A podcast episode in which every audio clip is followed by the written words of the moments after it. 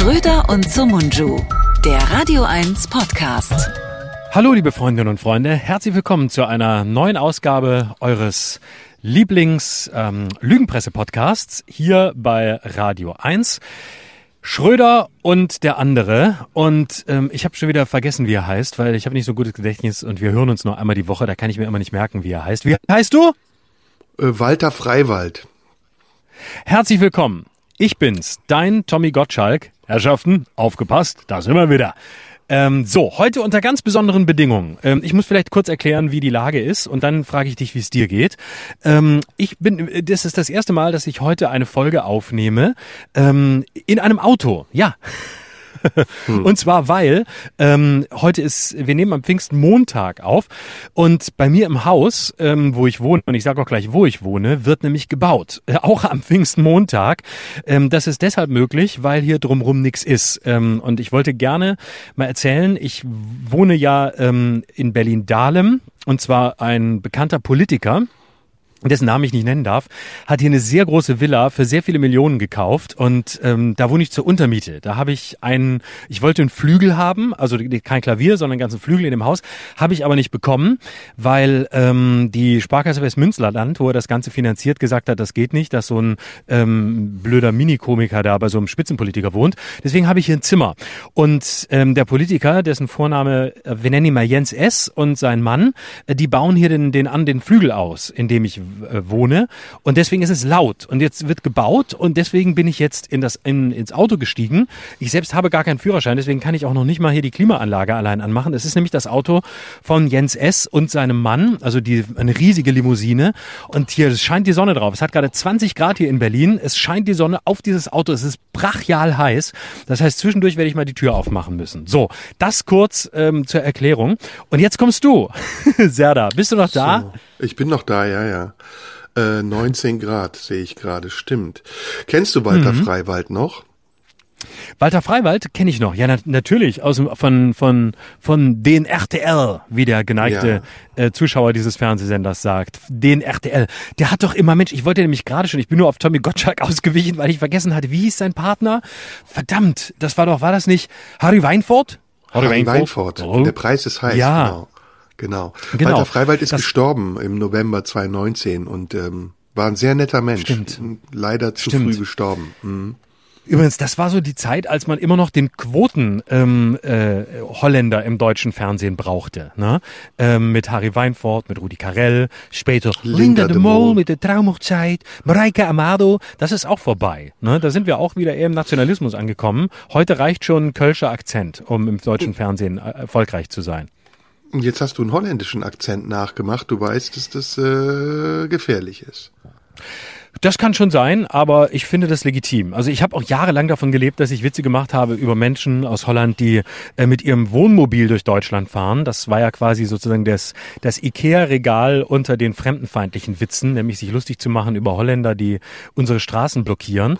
Ähm, das habe ich mir jetzt abgewöhnt, deswegen habe ich jetzt gedacht, ich fange jetzt mal wieder mit was Neuem an, was Originellem, was noch keiner gemacht hat und würde gerne ähm, Showgrößen parodieren aus ähm, Holland. Also so eine lange, so eine zehnminütige Rudi Carell-Parodie. Das habe ich mir jetzt überlegt für mein neues Programm ab Herbst, wenn ich wieder auf Tour gehen kann. Heißt dann auch die Rudi Carell Show. Ich mache dann Rudi Carell nach, mache Tommy Gottschalk nach und so ganz viele Leute, die sehr aktuell sind. Hm. Komischerweise Kruzi-Türken oder getürkt kann man noch sagen, ne? Ja. Ist Andreas Türk auch schon diskriminierend?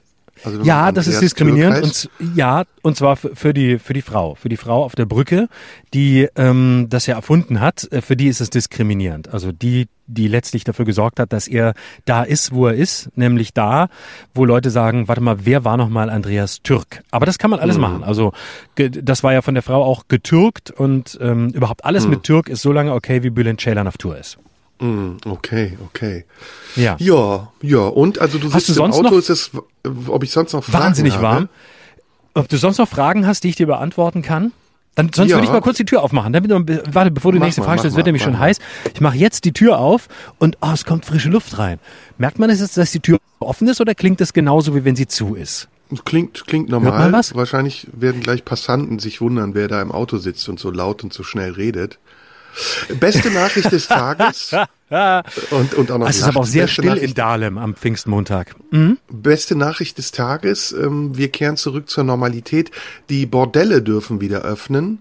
Nee. Allerdings, ja, allerdings ohne Geschlechtsverkehr.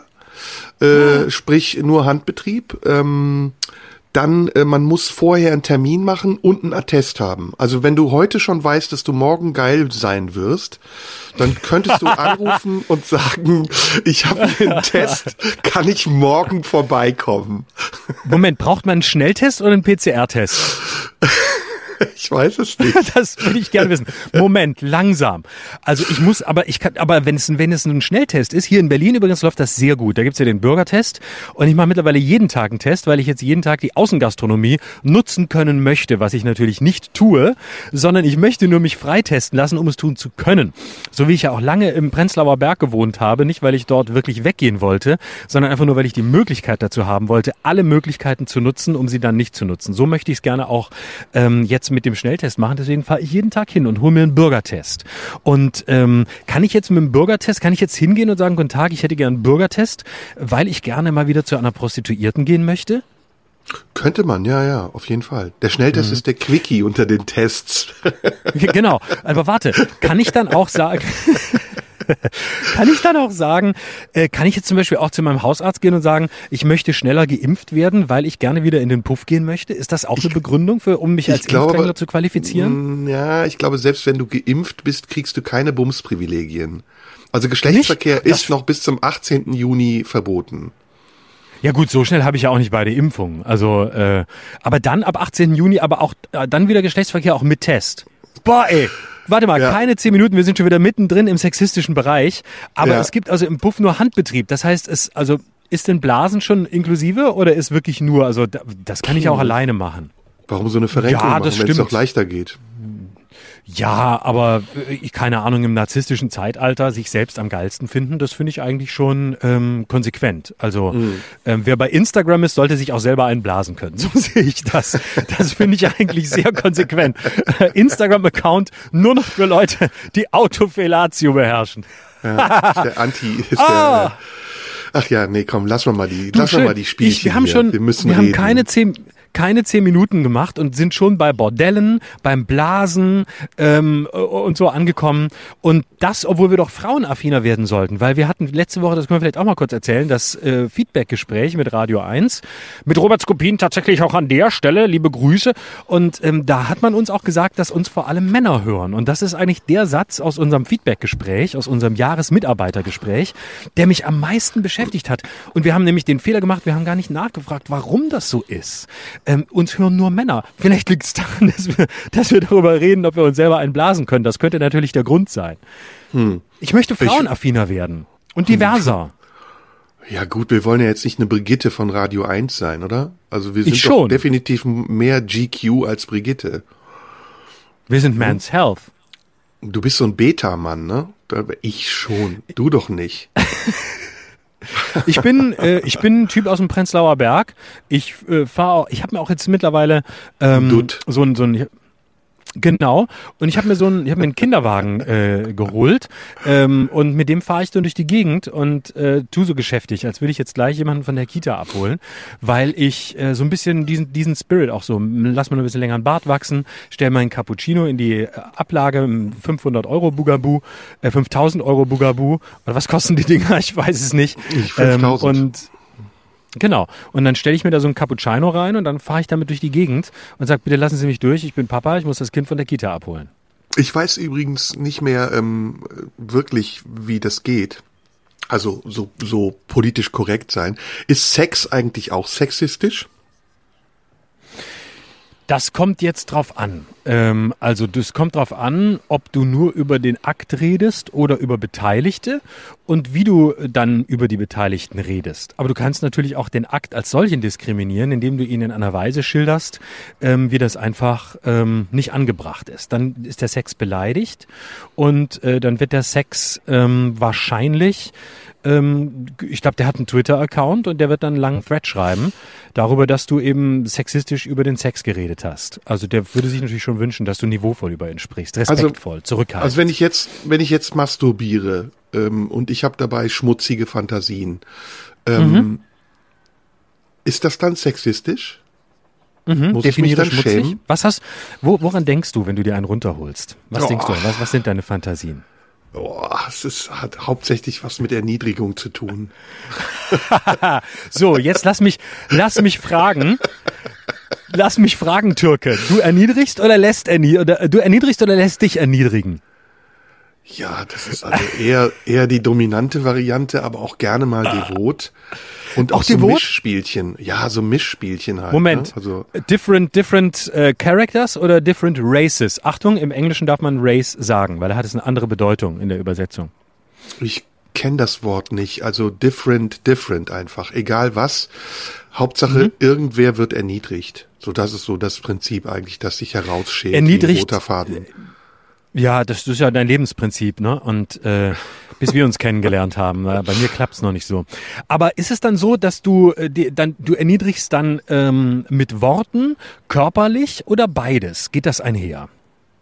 Beides, also noch mehr als mhm. beides. Mhm. Man kann ja auch noch mehr. Ähm, ich habe übrigens ein interessantes Gespräch gehabt auf Instagram Live. Das muss ich dazu mal mhm. erzählen. Ähm, jetzt mal ganz ernst. Und zwar mit einem Menschen, der Kabarett macht. Und zwar BDSM-Kabarett. Und da musste ich nee. nicht denken. Ja, total interessant. Ah, Viele Grüße. Das ist ja mein aus. Thema. Ja, das ist, das ist ja total interessant. Und der hat das, was ich jetzt aus Spaß gesagt habe, ganz ernst gesagt. Er hat gesagt, für ihn ist Sex eine Sache von Dominanz und ähm, diesem Submissiven, also BDSM-mäßig mhm. in Rollenspiel. Und ähm, mhm. er steht auch dazu, dass er die Frauen gerne erniedrigt und ähm, so ein bisschen gewalttätig ist. Und ich war total mhm. ähm, äh, perplex, muss ich sagen. Und der hat das so mhm. im Instagram Live gesagt, dass ich dachte, okay, ähm, scheint ja irgendwie in Ordnung zu sein. Und deswegen habe mhm. ich mich mhm. gefragt, also wann wäre das sexistisch? Ganz ernste Frage. Also wann überschreitet das die Grenze zum Sexismus? Also der Sexismus ist ja äh, überhaupt nicht am Platz, solange alle das, äh, also in dem Zusammenhang alle freiwillig mitmachen, worüber wir jetzt reden. Ne? Also ähm, und wenn du dann äh, die Worte benutzt, die dafür angemessen sind äh, für das, was du tust, dann ist das ja nicht sexistisch. Sexistisch kannst du ja nur eine Person beleidigen oder eine Gruppe oder äh, verschiedene Leute, die kannst du sexistisch beleidigen. Aber äh, du kannst ja keine, du kannst ja keine sexistische Sprache finden.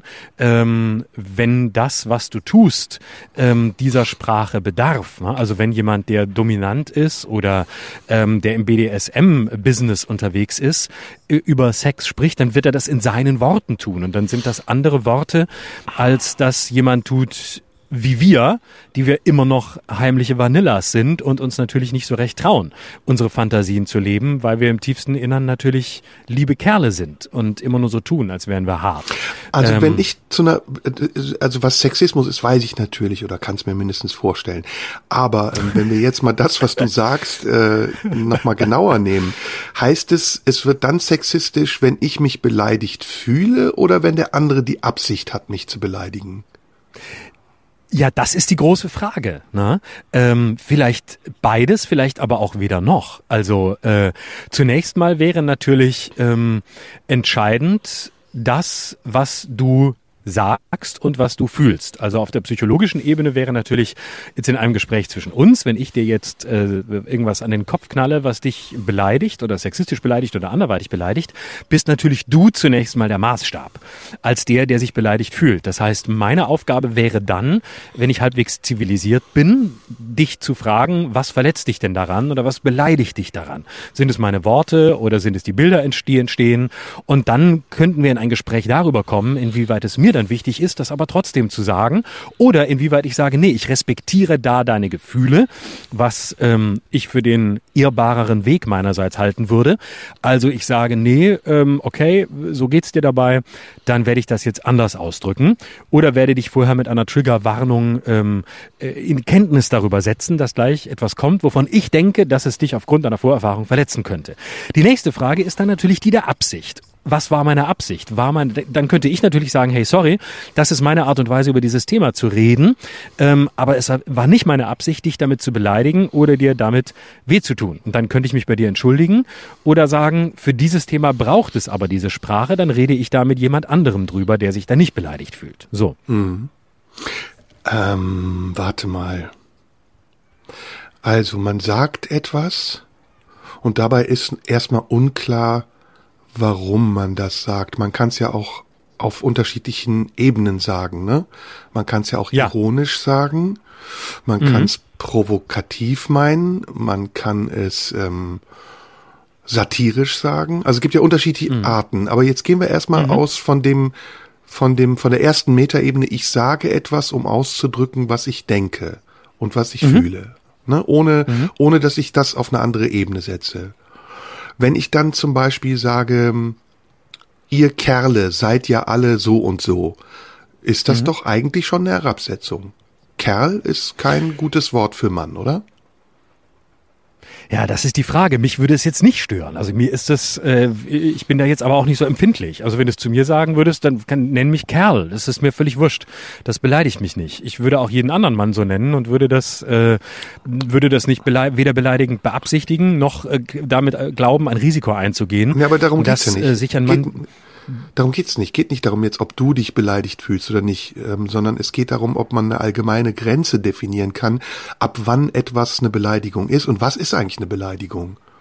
Nennen wir es doch erstmal Herabsetzung, ja, da, oder? Ist einfacher. Nennen wir es, ja, genau. Aber das ist ja letztlich immer eine Verhandlungssache. Also ich weiß nicht, ob man, ich bin nicht sicher, ob es sich lohnt, da objektive Kriterien zu formulieren, weil im Grunde ist das ja eine zutiefst subjektive Angelegenheit. Also du kannst vielleicht zu mir ein Wort sagen, das mir, ähm, nehmen wir aus irgendeinem Grund, ähm, äh, wie vorhin, als du, was hast du vorhin gesagt, als ich gesagt habe, ich sage so, nimm mal mal an, du sagst zu mir, du bist so ein Beta-Mann, ne? so wie du das mhm. zu mir mhm. gesagt hast. Mhm. Und jetzt ist das, triffst du da vielleicht in mir eine total sensible Stelle, von der du aber gar nicht weißt, dass ich die habe, weil ich aber vielleicht ein Beta-Mann bin oder weil ich schon häufig so bezeichnet wurde oder ähm, weil ich jemand anderes sein möchte, weil ich ein Problem mit meiner männlichen Identität habe. Dafür kannst du nichts.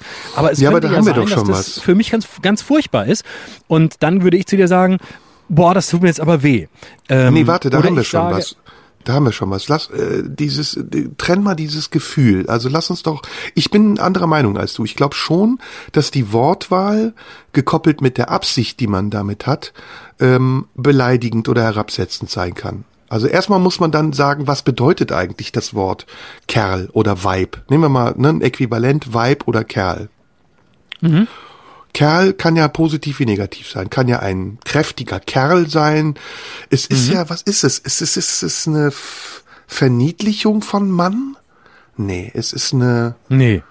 Ich äh, assoziiere, aber guck, das ist doch wieder interessant. Ich assoziiere Kerl zum Beispiel ganz anders als du. Ich assoziiere Kerl eher, wenn äh, die Bilder, die bei mir aufkommen, ist eher, ähm, das, das ist ja ein ganzer Kerl. Das ist irgendwie ein Typ, der, ähm, der packt an, der ist irgendwie praktisch und genau. ähm, ist oder wie in der, ne, wie in der schwulen Szene. Stramme Kerls. Das ist ja in der schwulen Szene was total Positives. Genau, genau. Also deswegen bin ich da zum Beispiel, ähm, würde ich da nichts Negatives damit assoziieren in, in meinem, ja, aber das, das in, in, Kerl, in meinem was ich Wortfeld. Meine, das Kerl, was ich meine, ist das, was dann äh, gebraucht wird als Herabsetzung. Ihr Kerle seid ja immer so oder ein Typ. Das ist ja, ihr Typen ja. seid ja immer so drauf. Also es verallgemeinert mhm. ja zunächst mal was. Es verallgemeinert ja. ne, den Begriff Mann. Der Begriff Mann, der individuell unterschiedlich sein kann. Du bist ein anderer Mann als ich wird zusammengefasst und aus uns wird dann eine Gruppe. Wir sind dann die Kerle, die immer das Gleiche mhm. tun. So wie ja mhm. Weiber auch herabsetzend ist, weil Weib ist ja was, ähm, ähm, ja, was ist Weib? Wie könnte man das sagen?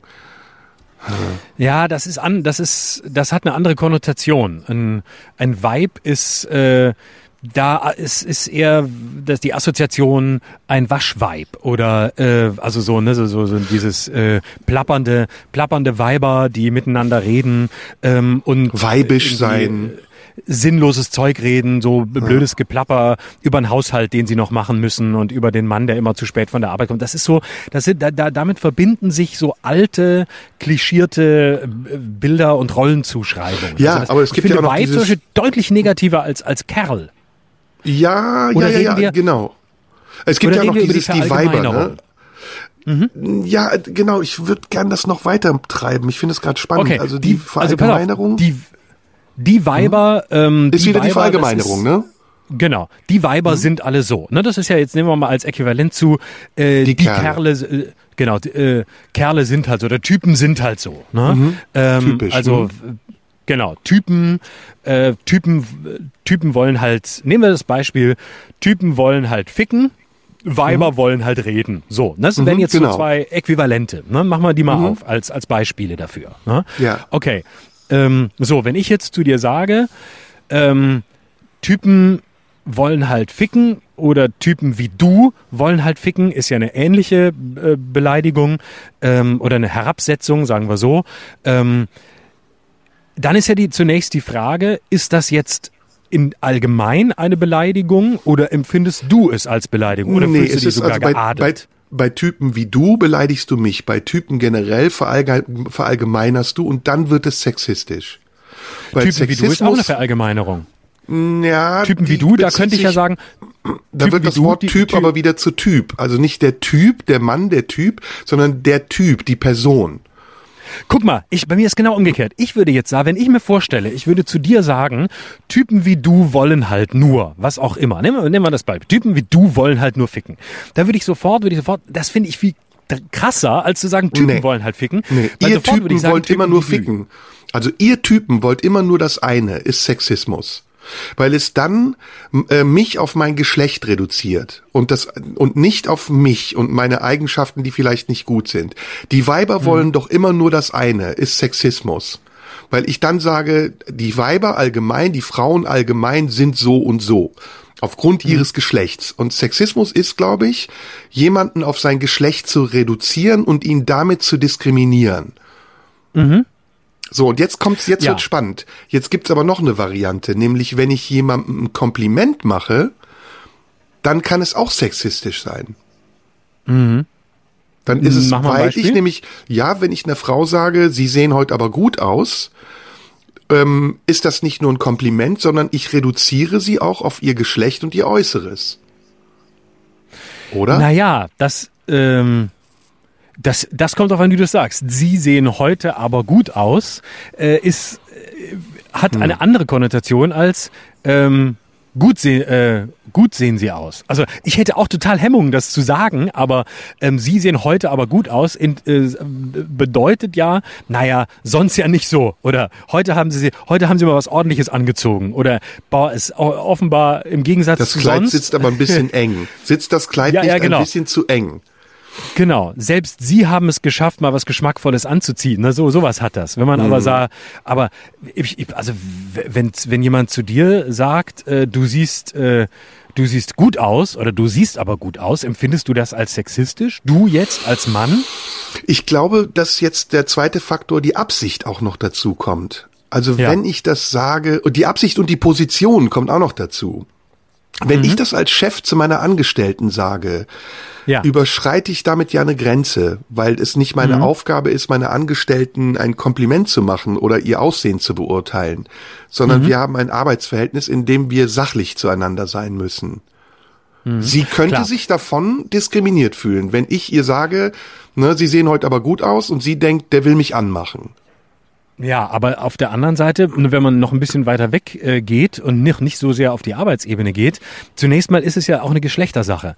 Ähm, Männer wurden weniger bis gar nicht auf ihr Äußeres reduziert. Ein Mann, dem man sagt, du siehst gut aus oder von mir aus auch, du siehst äh, aber heute gut aus, ähm, der kann sich darüber freuen äh, oder kann sagen, das ist mir wurscht oder ähm, sich auch darüber aufregen. Fakt ist aber, dass er aufgrund seines Äußeren und aufgrund der Tatsache, dass er ähm, bei anderen oder bei einer anderen Person den Eindruck erweckt, gut auszusehen, niemals darauf reduziert worden, während Frauen darauf reduziert worden sind, wo man sagte, naja, die sieht halt gut aus. Na klar, sie hat den Job, weil sie geil aussieht. Oder naja, sie wird nicht so helle sein, denn sie, es reicht ja schon schön zu sein. Dieses Problem hatten Männer faktisch nie. Sie hatten nie das Problem, ähm, dass sie aufgrund ihres Aussehens reduziert wurden oder darauf reduziert wurden. Es kam eher noch dazu, wenn ein Mann Eigenschaften mitbrachte, die ihn gut aussehen ließen. Also das heißt, man hat eher gesagt, boah, da, lange war es ja so, dass man eher sagte, naja, immerhin, das ist mal ein Mann, der sich kleiden kann.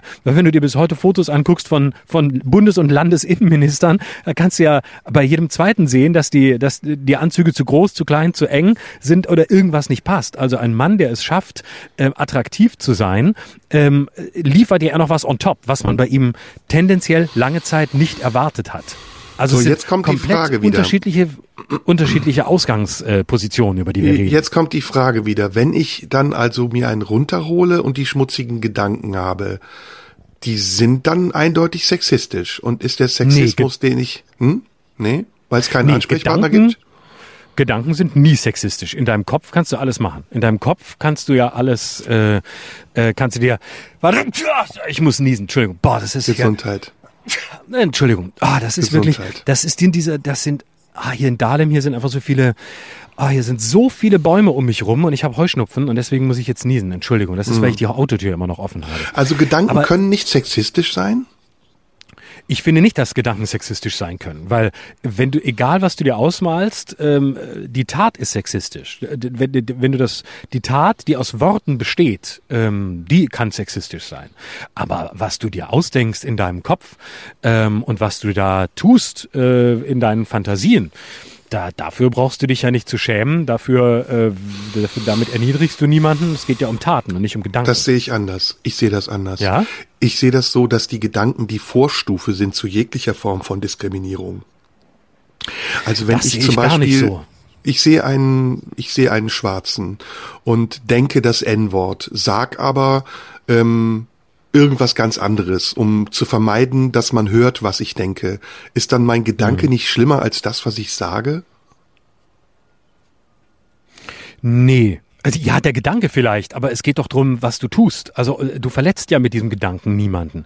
Du kannst dann den für dich moralisch und ethisch beurteilen, aber es geht ja um das, was du tust. Also nee, ich will woanders hin. Ich will woanders hin. Ich ich will also, ich will den Gedanken nochmal überspitzt sagen. Eigentlich müssten wir doch in der aktuellen De Debatte in die Gehirne der Menschen eindringen und da sauber machen, oder? Also im Moment sind wir ja noch in einem Stadium, wo wir die Worte der Menschen überprüfen, um herauszufinden, was sie denken. Aber wäre es nicht noch intelligenter, herauszufinden, was sie denken, um sie dann nicht mehr das sagen zu lassen, was wir nicht hören wollen? Also die Gedanken sozusagen. Ah, die Gedanken. ja, natürlich. Da hat aber jemand George Orwell George gelesen Orwell. in der letzten Woche. Ja, geil, zwei dumme Eingedanke.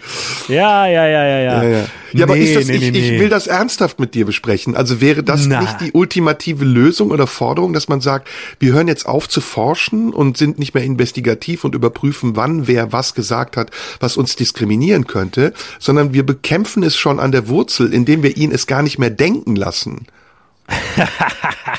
ja, herzlich willkommen in deinem neuen totalitären Staat äh, mit völliger Überwachung. Ich ja, aber damit leider, sagst du ja, dass die Haltung der Menschen totalitär ist.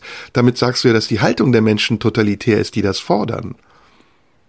Ist es ja auch. Also was willst, was hast du in den Gedanken der Menschen verloren? Also ich halte schon den, ich halte schon die die Herangehensweise für komplett. Nee, das meine ich nicht. Die äh, Haltung der Menschen, die ähm, Sprache verändern wollen, dass die totalitär ist.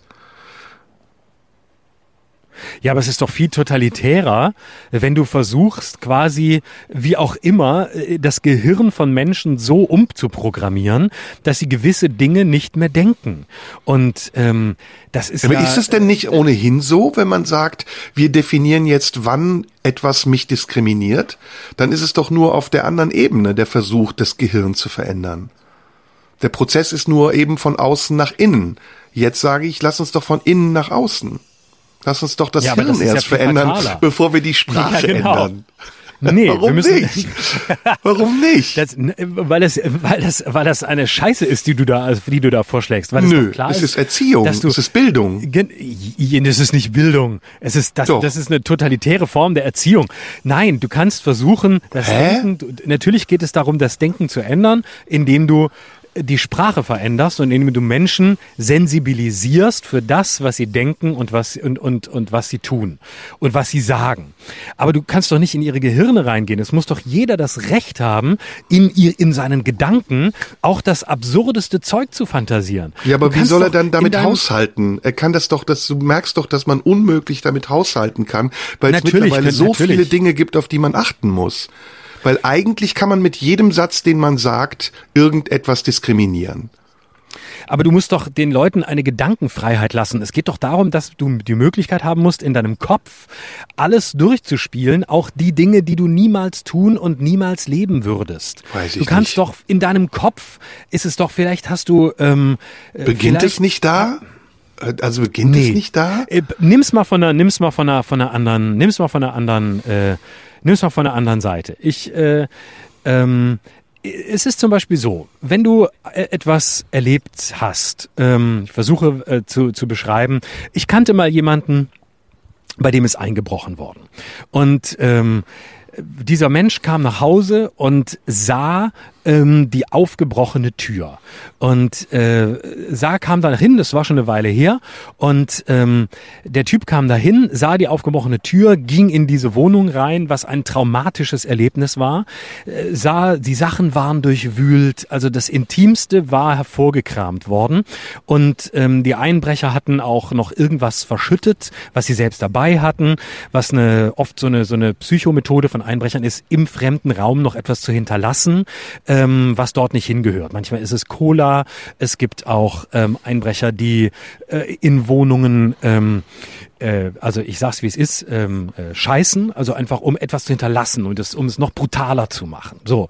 Und das war ja aber nicht der Fall, aber es war alles durchwühlt. Also somit dass das äh, die größte äh, Verletzung der Intimsphäre, die es gibt. Und ähm, der Typ, der Bekannte von mir, dem das passiert ist, der hatte in den Wochen und in den Monaten danach massive Gewaltfantasien und hat sich ausgemalt, wie diese Menschen sind, wer die waren und hat immer wieder ähm, durchlebt, dass er die bei einem Einbruch oder bei einem anderen erwischt und hat sich vorgestellt, wie er die krankenhausreif prügelt, wie es blutet, wie es, wie er die fertig macht. Und ähm, irgendwann ist er aufgrund dieses Erlebnisses in eine ähm, Psychotherapie gegangen und der Therapeut sagte, das ist das Beste, was Sie machen können. Das Beste ist im Kopf genau das durchzuspielen. Alles. Lassen Sie diese Gedanken alle zu. Machen Sie das. Durchleben Sie das. Und das ist ein Mensch, von dem ich zu 100 Prozent weiß, der, der hat, der hat null Gewaltneigung. Der ist, der hätte völlige Angst vor so einer Situation. Der würde eher mit denen reden und versuchen, die diplomatisch aus seiner Wohnung zu kriegen und, und ihnen Geld bieten dafür, dass sie gehen, als gewalttätig zu werden. So, und das meine ich. Es ist wichtig, dass wir im Kopf alles denken, alles fühlen und alles machen dürfen. Auch das, was in der Wirklichkeit vielleicht strafbar wäre, was äh, völlig abgründig ist. Und allein schon deshalb ähm, stellen sich mir die Nackenhaare auf bei deinen Fantasien, die ja. du da entwickelst. Weil ja. wenn du bei den Leuten in die Gedanken guckst, dann ist all das nicht mehr möglich. Du hast, du hast, das sind keine Menschen mehr, das werden Maschinen, die du heranziehst. Ja, jetzt wird nicht so moralisch. Jetzt lass uns mal zusammen weiterdenken. ähm, ja, das könnte ich. Ich bin, ich bin nicht, du bist moralisch. Du willst den Leuten das Denken verbieten. Nein, du verstehst nicht, wohin ich will. Du denkst, ich denke so. So denke ich ja gar nicht. Nein. Ich denke ich so, weiß, wie die anderen so denken gerade. Ich lasse mich auf das Spiel ein und versuche, ja, versuche die, die andere aber Seite zu du redest gegen mich, nicht mit mir. Du redest gegen mich. Ich muss ja auch gegen dich reden. Nein, wir können zusammen reden. Also pass auf, jetzt hör mal zu, Bastard. Dialektik. Jetzt hör zu, halt, die, halt mal kurz jetzt deine Schnauze. Mann, ey, du Laberfisch. Also. Los, sprich du, wahnsinniger äh, ja, ja, Typ. Los. Ja, genau, Typ, Typ, da fällt dir nichts Besseres ein. Also. Kerl! Jeder Mensch ähm, kommt ja erstmal gleich auf die Welt. Also in unserer mhm. Veranlagung äh, können wir Unterschiede haben. Aber die Voraussetzung, die wir für dieses Leben haben, ist erstmal unschuldig. Und dann kommt das Leben und macht mit uns etwas. Und wir reagieren auf das Leben und werden zu eigenständigen Menschen, die einen Charakter haben und die das vielleicht sogar verarbeiten, was sie erlebt haben. Dann gibt's noch was anderes, nämlich Erziehung.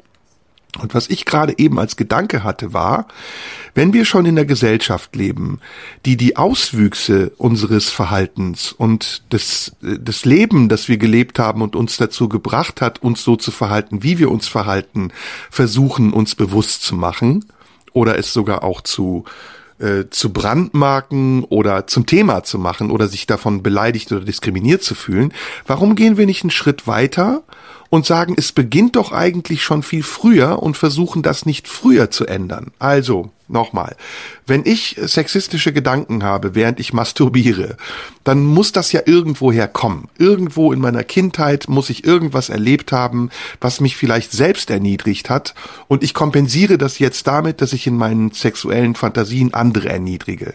Dann ist es eine Frage der Erfahrung, aber auch der Erziehung. Also kann man nicht anfangen, zum Beispiel schon im Kindesalter den Menschen beizubringen, respektvoll zu sein oder ihnen die Grenzen aufzeigen, wenn man ihnen auch bewusst macht, dass andere Menschen Respekt verdienen und nicht nur sie auf der Welt sind? Zum Beispiel, also das war so der Gedanke, der komplizierte, den ich hatte. Und dann ja, kam noch ein zweiter Gedanke, wo, wo wir noch gar nicht sind. Führt eigentlich nicht die anti-autoritäre Erziehung dazu, dass die Kinder später so freizügig werden, dass sie wieder gebremst werden müssen in ihrer Freizügigkeit durch eine fast schon autoritäre Haltung ihres Gegenübers? Ich finde sehr spannend, dass du ausschließlich in, in Dichotomien von Macht und Ohnmacht denken kannst. Und ja, von, deswegen ist es äh, ja so. ist ja, ja so. Ja, ja, natürlich kannst du das Kindern beibringen. Das ist doch auch die Aufgabe von Erziehung, dass du. Wird das Kindern beigebracht? Wenn ja, sie also, nein, überhaupt nicht. Kinder kriegen ihre. Bildung über Internet und Fernsehen und gucken Ach, Germany's Next Topmodel mit 13 und 14 und lernen, dass wenn man Spargel dünn ist und über den Laufsteg läuft, man Erfolg im Leben haben kann. Ist das das, was Kinder lernen müssen, Jugendliche? Ne, Kinder sollen auf jeden Fall einen kritischen Umgang damit lernen. Also die sollen auf jeden Fall lernen, dass es äh, Germany's Next Topmodel gibt. Aber ähm, in einer guten Form von Erziehung werden sich die Eltern in dem Alter selber mit ihren Kindern da hinsetzen und sagen, so, wir gucken das jetzt. Und wir gucken das jetzt, ohne es zu dämonisieren. Und wir gucken es aber auch nicht, indem wir es gut finden, sondern wir gucken uns das an, was passiert hier und warum ist das so auszusehen und so rumzulaufen definitiv kein äh, äh Karriereziel und auch nicht der Sinn des Lebens. Und wir gehen damit kritisch um. Und äh, ich glaube schon, dass das, dass das. Ich meine nicht nur die Eltern. Ich meine nicht nur die Eltern. Ich meine die Schule, die Öffentlichkeit, die Politik.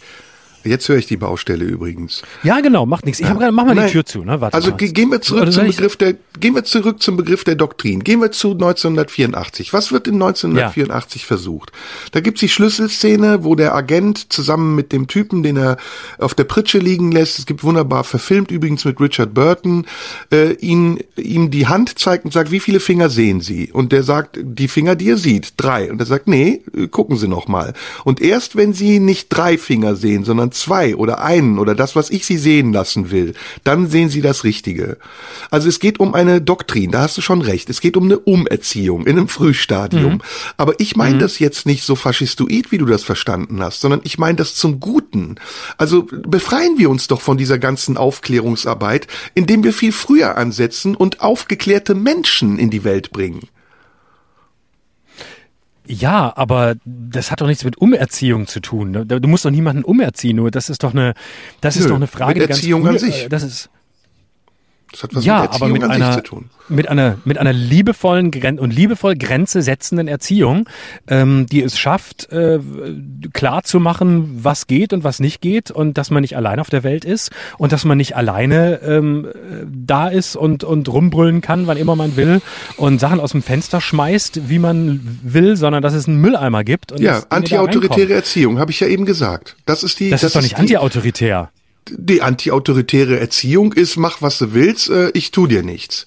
Aber das beschreibe ich doch gerade gar nicht. Ja, genau, aber nicht. Du hast ja gesagt, indem man nicht das tut.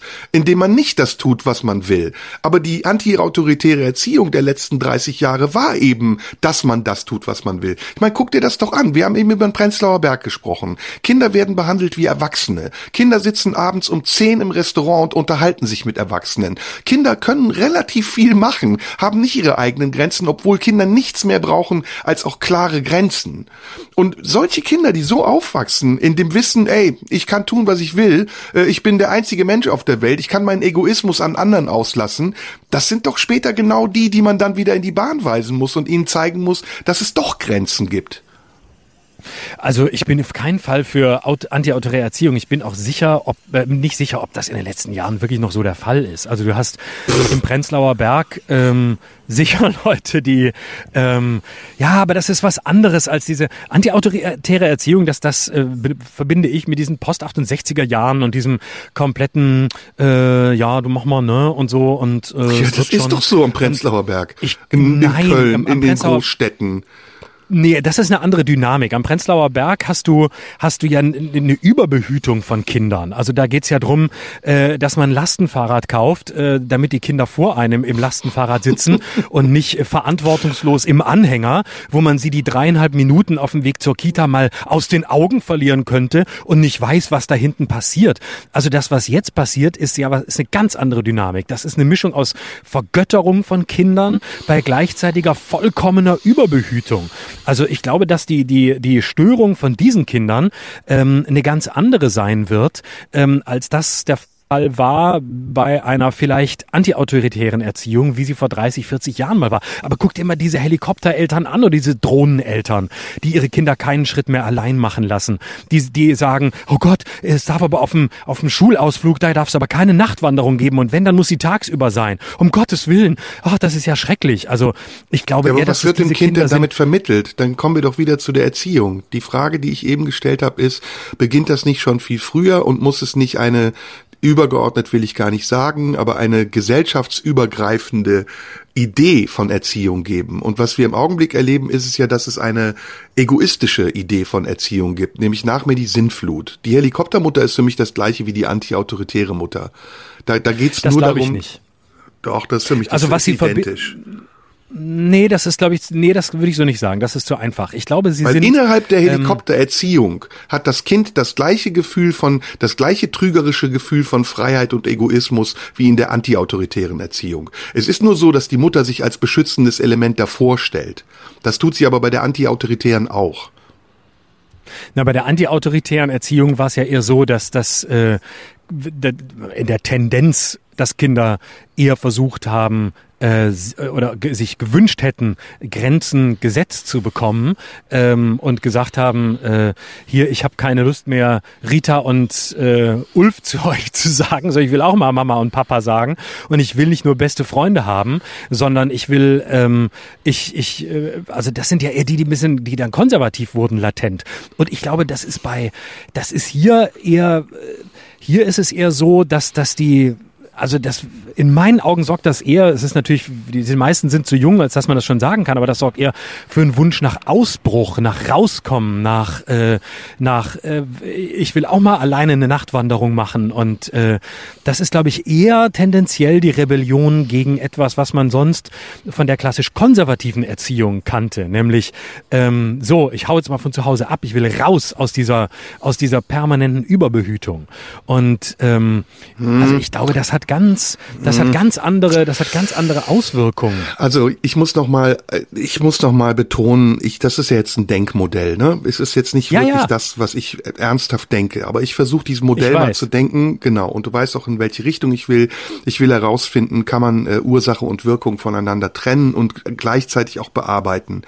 Es gibt ja Gesellschaften, in denen das so ist. Es gibt ja zum Beispiel in Taiwan oder in asiatischen Ländern, in Japan, in China, da gibt es das ja schon, dass Kinder von Anfang an ja fast schon in einem strikten System aufwachsen und ihre eigenen Grenzen haben, in einer Kinderwelt leben. Und diese Kinderwelt mhm. ist eigens für sie geschaffen und in dieser Kinderwelt gibt es klare Regeln und wenn diese Kinder dann groß werden, und das würde ich mal als Frage an dich weitergeben, ähm, nehmen sie das auch mit, was sie da in ihrer Erziehung gelernt haben.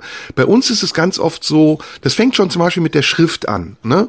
Bei uns sagt man in der Schule, bis zu einer gewissen Klasse musst du eine, eine Schreibschrift lernen und ab dann kannst du machen, was du willst. Und was dann passiert ist, dass jeder irgendeine Krakelschrift hat, die keiner lesen kann und sich aber für ein Individuum hält, das besonders eigen ist. Letztendlich ist das total kontraproduktiv, weil niemand mehr dann lesen kann, was die Leute schreiben. Und in diesen in den anderen Ländern, die ich gerade beschreibe, wie zum Beispiel in Japan, China, Taiwan, diesen asiatischen Ländern. Das ist meine Frage an dich. Ist da das Thema Political Correctness und Diskriminierung auch so groß wie bei uns? Oder ist es eher in Ländern größer, in denen es eine vermeintlich liberale Gesellschaft gibt? Ich weiß zu wenig über das ähm, über das Problem der sogenannten politischen Korrektheit in Taiwan und anderen Gegenden, um da kompetent drüber reden zu können.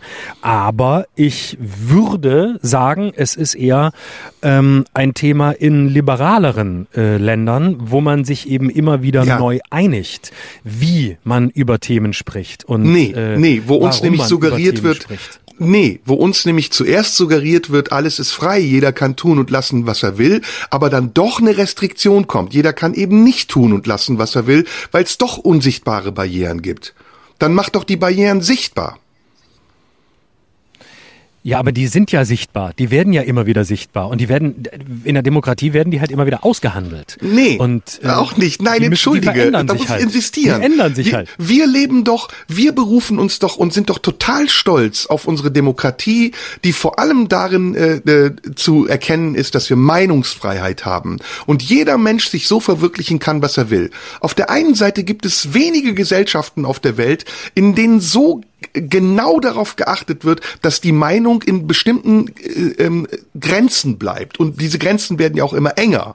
Darüber haben wir hier doch schon ganz oft gesprochen. Also ist meine Frage nochmal, ist das dann nicht ein Trugschluss, wenn man den Leuten sagt, eigentlich kannst du sagen und denken und tun und machen und lassen, was du willst, aber dann doch wieder nicht?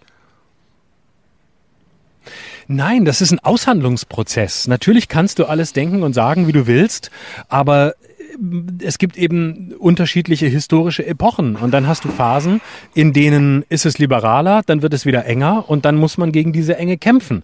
Oder man muss eben sagen, ich akzeptiere das und ich finde eben richtig, dass es gewisse Entwicklungen gibt. Also, ähm, dass wir, es ist ja nicht nur restriktiv, es ist ja auch richtig, gewisse Begriffe nicht mehr zu sagen. Es gibt keinen Grund, das N-Wort aussprechen zu müssen. Das ja, aber wenn ja man es denkt, ist es dann nicht schlimmer? Das ist doch willst. das, was eben, nee, ist es eben nicht. Das, nein, es ist genauso schlimm, wenn du es denkst. du sollst es nicht denken. Du darfst es nicht denken. Erst dann bist du wirklich tolerant und frei von Vorwürfen. Wenn du's denkst, aber was anderes sagst, ist doch das, was du denkst, genauso schlimm. Wenn ich mir einen runterhole auf irgendeine miese Fantasie, in der ich eine Frau erniedrige, dann bin ich ein Sexist. Dann funktioniert nee, meine Geilheit über sexistische Bilder. Nö. Natürlich. Ja, Warum dann lass, nicht? Das, das ist doch in Ordnung, das kann doch in deinem Kopf so sein. Das ist doch die Frage, was du tust. Äh, tust du da, und, und selbst, Ich hole mir seit Monaten schon keinen mehr runter deswegen. Das, das ist, und wenn du, du glaubst Frau, es nicht. Mir tropft es aus den Augen raus, Ach, weil ich Angst habe. Ich zittere am ganzen weiß, Körper bist, vor Angst. Du bist, so ein, du bist so ein Opfer und ich bin nämlich der Freiere von uns beiden. Ich lass das alles zu.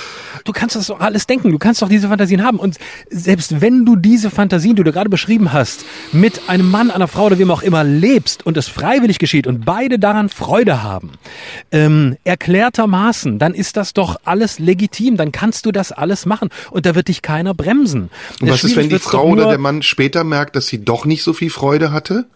Das gibt's ja auch noch. Naja. Es gibt ja auch noch die Zeitachse, dass die 15 Jahre später sagt, na, in dem Moment habe ich vielleicht was anderes gefühlt, aber jetzt wird mir bewusst, es war doch nicht so gut. Naja, da würde ich jetzt mal sagen, jemand, der erwachsen ist, trifft in diesem Moment eine Entscheidung. Und solange in diesem Moment beides, ähm, beide ein, beide einer Meinung waren und beide ähm, freiwillig sich darauf eingelassen haben, dann finde ich es problematisch, wenn man 15 Jahre später ähm, äh, sagt, es ist anders gewesen. Das ist natürlich okay, können wir uns einigen? Können wir uns einigen? Das ist natürlich anders, ja. Sorry, wir haben immer Zeitverzögerung, deswegen falle ich dir ins Wort. Lass uns darauf einigen, wir können das nicht klären, aber Toleranz ist vor allen Dingen auszuhalten. Und aushalten bedeutet auch zuzulassen, dass Menschen mit einem umgehen. Und wenn Menschen mit einem umgehen, passieren auch Dinge, die einen verletzen können. Aber erst wenn man dazu in der Lage ist, es auch auszuhalten, macht man sich nicht zum Maßstab der Dinge. Und dann wird man selbst auch ausgehalten. Da sind wir völlig einer Meinung. Da sind ja, wir völlig einer Meinung. Aber das ist ja, das ist ja das, das ist ja das Gegenteil von dem, äh, was du, was du vorhin gesagt hast. Also das war ja äh, hypothetisch. Lesen wolltest. Ich Nein, weiß. das war doch, das, ich bin doch da einfach ja, weggaloppiert, weil ich dich doch auch ein bisschen in die Richtung mitziehen wollte. Ich hatte ja auch Freude dran und ich habe ja auch bewusst widersprochen. Äh, nein, du hast permanent die Schere im Kopf. Du hast per nein, du hast nee. die Schere im Kopf. Du ich redest so, wie du willst, dass andere Leute dich reden hören. Ach Quatsch. Guck mal, der Schröder, wie tolerant der ist. Guck mal, wie liberal der ist. Der, der Schröder ist gar nicht so. Der Schröder ist eine ganz versaute, kleine, miese Type. Ich weiß doch, ja, wer klar, du. Der steht Schlange der. vorm Artemis, weil er weiß, dass es am 18. wieder aufmacht. Der hat schon drei Termine vorsorglich gemacht, damit einer klappt. Ich hab, ich habe sogar die Schnelltests schon. Und zwar die Schnelltests auch für den ersten und den 6. Juli. Und den für den dritten habe ich auch schon. Ich mache das wie mit den Friseurterminen. Ich mache die jetzt so lange im Voraus, weil so wenig Leute rein dürfen, dass ich auch garantiert drankomme. Weißt du, was so ich, ich glaube? Weißt du, was ich glaube? Dass du Teil einer Verschwörung bist. Ich glaube, dass das du dir zum Ziel, ja, du hast dir zum Ziel gesetzt, mich auf dem Schlussspurt meiner Karriere vollständig zu vernichten. In jeder ja. Folge passiert etwas, ich krieg den Ärger und du kommst fein raus. Und dann im schlimmsten so Fall es. entschuldigst du dich, tut mir leid, ich habe mich für mein Lachen geschämt, bla bla bla, und ich habe die Arschkarte. Das ist ein perfider so Plan. Ja. Scheiße. Oh. Liebe Hörerinnen und Hörer, und die Hörerinnen sind mir besonders wichtig, das hm, ist genau. wahrscheinlich die letzte Folge von Schröder Damit fing es doch allein schon an, dass du dich Denn angebiedert hast an die Frauen. Ich habe jetzt in unserem Gespräch gehört, dass weniger Frauen uns hören. Als ob dir das was bedeuten würde. Der größte Perversling vor dem Herrn, ja, macht plötzlich einen auf Teilzeitfeminist. Da muss ich doch lachen drüber. Gib's Natürlich, ich rede ja auch, ich rede ja auch über die öffentlich-rechtlichen total positiven, möchte da die Frauen haben, obwohl ich heimlich nur, nur bei Telegram ach, Attila Hildmann und Ken Jepsen folge, weil das ja, sind meine ja. eigentlichen Vorbilder. Das ist, das ist Aber meine wenn man auf Seite. das hört, was du sagst, wenn man dann zwischen den Zeilen liest, was du sagst, dann weiß man's auch. Ich war mal im KitKat Club. Ich kenne mich da aus. Ich weiß ja, das ist, ich kenne dich ja. Du sitzt auch wahrscheinlich nicht in einem Auto. Nee. sondern auf dem Dreirad. in der Fetischbar. Ich sitze, ich sitze draußen auf meinem Fahrrad mit Stützrädern, während du ähm, wieder bei irgendeiner Frau sitzt, nee. die jetzt wahrscheinlich irgendwo nee. geknebelt in der Ecke sitzt und nichts sagen darf, weil du einen Podcast aufnehmen musst. Weswegen nee. du auch heute eine Stunde zu spät gekommen bist. ich knebel keine Frauen. Ich, das ist Bondage, nennt man das. Ah, du fesselst sie. Mhm. Es gibt japanische genau. Bondage-Künstler, habe ich jetzt erfahren von diesem netten Comedian, die das ganz toll können. Was macht denn der jetzt für ein, für ein macht der ein Comedy-Programm im BDSM-Club oder macht der, macht der Comedy für, für Frauen, äh, die sich ihm unterwerfen? Keine Ahnung, der hat. Ja, hast du nicht Vorwand nachgefragt gefunden. oder was? Der hat Hast du nichts gelernt? Ich hab, ich hab um die Frauen zu sich ins Bett zu locken. Entschuldige mal, ich habe letztes Idee. Jahr ich habe letztes Jahr fast 100, 100 Insta-Live-Shows gemacht und du hast nicht eines von mir gelernt, nämlich, dass man Fragen stellt, wenn einem jemand eine Geschichte erzählt. Hast du wieder mehr selber geredet, weil du dich selber reden hören wolltest, statt den zu fragen, wie er es genau macht. Also wer heute den Podcast hört, der weiß, dass ich mich nicht selber reden höre. Nur. Nur die ganze Zeit. Ach, wo ich mit dir hin wollte. Ach, wo ich mit dir hin wollte, hast, hast du nicht gemerkt. Du hast wieder, ach, ich wollte doch nur mit dir hin. Du bist nämlich so ein zu, zustimmungsheischender Typ. Du willst im Grunde nur, du willst im Grunde nur Leute um dich rum, die deinen Gedanken folgen, sagen, ja, großer Meister, da hast du aber recht. Durchschaubarer hm, Versuch aus der Defensive in die Offensive zu wechseln. Du fühlst aber dich in die Enge es widerspricht dir mal jemand. Ja, ja. Das, aber ja, es widerspricht dir mal jemand. Keiner, noch nie im Prenzlauer Berg gewesen, aber zu glauben, da ist er noch anti-autoritäre Erziehung, wer statt sich einmal umzugucken unter diesen erwähnt? ganzen wahnsinnigen. Die, wer hat denn über die ja, 5000 Euro teuren Kinderwagen gesprochen? Du ja, hast doch damit ich, angefangen. Weil, weil, ich, weil ich sie täglich in meiner Nachbarschaft habe, wenn ich nicht gerade ja. bei Jens S. dabei zugucken muss, wie der Westflügel ausgebaut Ganze, wird. ich kenne mich da aus. Du hast, nur Gefälligkeit. Du hast keine du Ahnung. Gefallen. Ach, du hast Du willst, nee, dein, du, hast keine, du willst deine Sendung behalten, du willst nicht rausfliegen, du willst, dass man dich liebt. Ich liebe dich doch, das weißt du doch schon. Mir gegenüber musst du das nicht machen. Du kannst ich mir gegenüber so sein, wie du bist. Ja, aber dann sei doch du, so, wie du bist. Sag doch die Wahrheit. Ich bin. Ich bin so, wie ich bin, weil ich dir sagen kann, wie es, wie es an, an, den, an den Enden der Welt aussieht, von denen du keine Ahnung hast. Ja, ja, ja, ja. Indem du alle, Wo du rumlugerst in Dahlem, in Dahlem im Auto schwitzend indem du alle Begriffe durcheinander wirfst und gar keine Ahnung hast, wovon du laberst. Wie im Prenzlauer ja. Berg. Anti-autoritäre Erziehung. Ja, ja. ja genau. Dichotomisch, er hat's schon wieder gesagt, dichotomisch. Red doch, red doch, Sag red doch, doch noch mal Adorno. So Sag doch noch mal Adorno oder irgendeinen anderen Namen und erklär mir dann, wer es ist. Du hast doch die letzten Male Adorno zitiert. Ja, weil ich doch, nachgeäfft hab. Du, ach, ach was, weil du, weil du Angst hattest, weil du Angst hattest, dass man nicht glaubt, dass du mal ein Buch gelesen hast, was du ja auch nicht hast, außer Hitler. Weißt du, was Deswegen ich mache? musstest du noch mal, musstest du noch mal Adorno. Adorno hat ja damals autoritäre Weißt du, was ich mache? Ich schreibe einen offenen Brief an Radio 1 ja, über mich. Beschwer ja. dich über mich. Ja, ja los. Ich, machen. ich suche mir eine Handvoll Leute, die mit dir schlechte Erfahrungen gemacht haben, die werden sich leicht finden lassen. Da kenne ich auch schon ein paar und dann werde ich mich einfach mal öffentlich über dich beschweren. Und wird es ein Zerwürfnis zwischen uns Brief. beiden geben. Ja. Oh, geil. Oh, das finde ich gut. Florian Schröder, Handlanger des Systems. Ne, ist die Sehr gut. Das gibt Ist es wieder schon soweit? Handlanger des Systems, Florian Schröder. Das gibt Applaus. Hm. Ah, geil, da freue ich mich. So, worüber und wollten dann, wir heute dann, eigentlich dann sprechen in diesem Podcast? Dann zerstreiten wir, dann zerstreiten wir uns öffentlich. Und dann geht's überraschend doch weiter und dann hören alle zu, weil sie fragen, wie machen sie jetzt weiter? Nach diesem Zerwürfnis, wie machen sie jetzt weiter? So, was? Und dann sagen wir, dass wir überlegen. uns, dass wir uns so geliebt, dass wir uns so lieben und das war übrigens kein Kokain gerade, ne? Was ich gemacht habe. Es war kein Koks. Nee, Hast du die Szene gesehen beim Eurovision Song Contest? Ich, nein, ich wusste, dass du das guckst. Ich guck das nicht. Ich habe dafür keine Warum Zeit. ist dir das zu Adorno, gay? Ich muss, ich musste Adorno lesen. ist dir das zu gay muss, oder was? Nö, ich musste mir Adorno lesen mit meinem, mit meinem neuen äh, jungen Freund, der ein bisschen jünger ist als du, ein bisschen schlanker. Mm. Weil äh, du und ich, wir führen ja eine offene Beziehung und du bist mir mittlerweile, du nimmst immer weiter zu, das ist im Lockdown so zugenommen.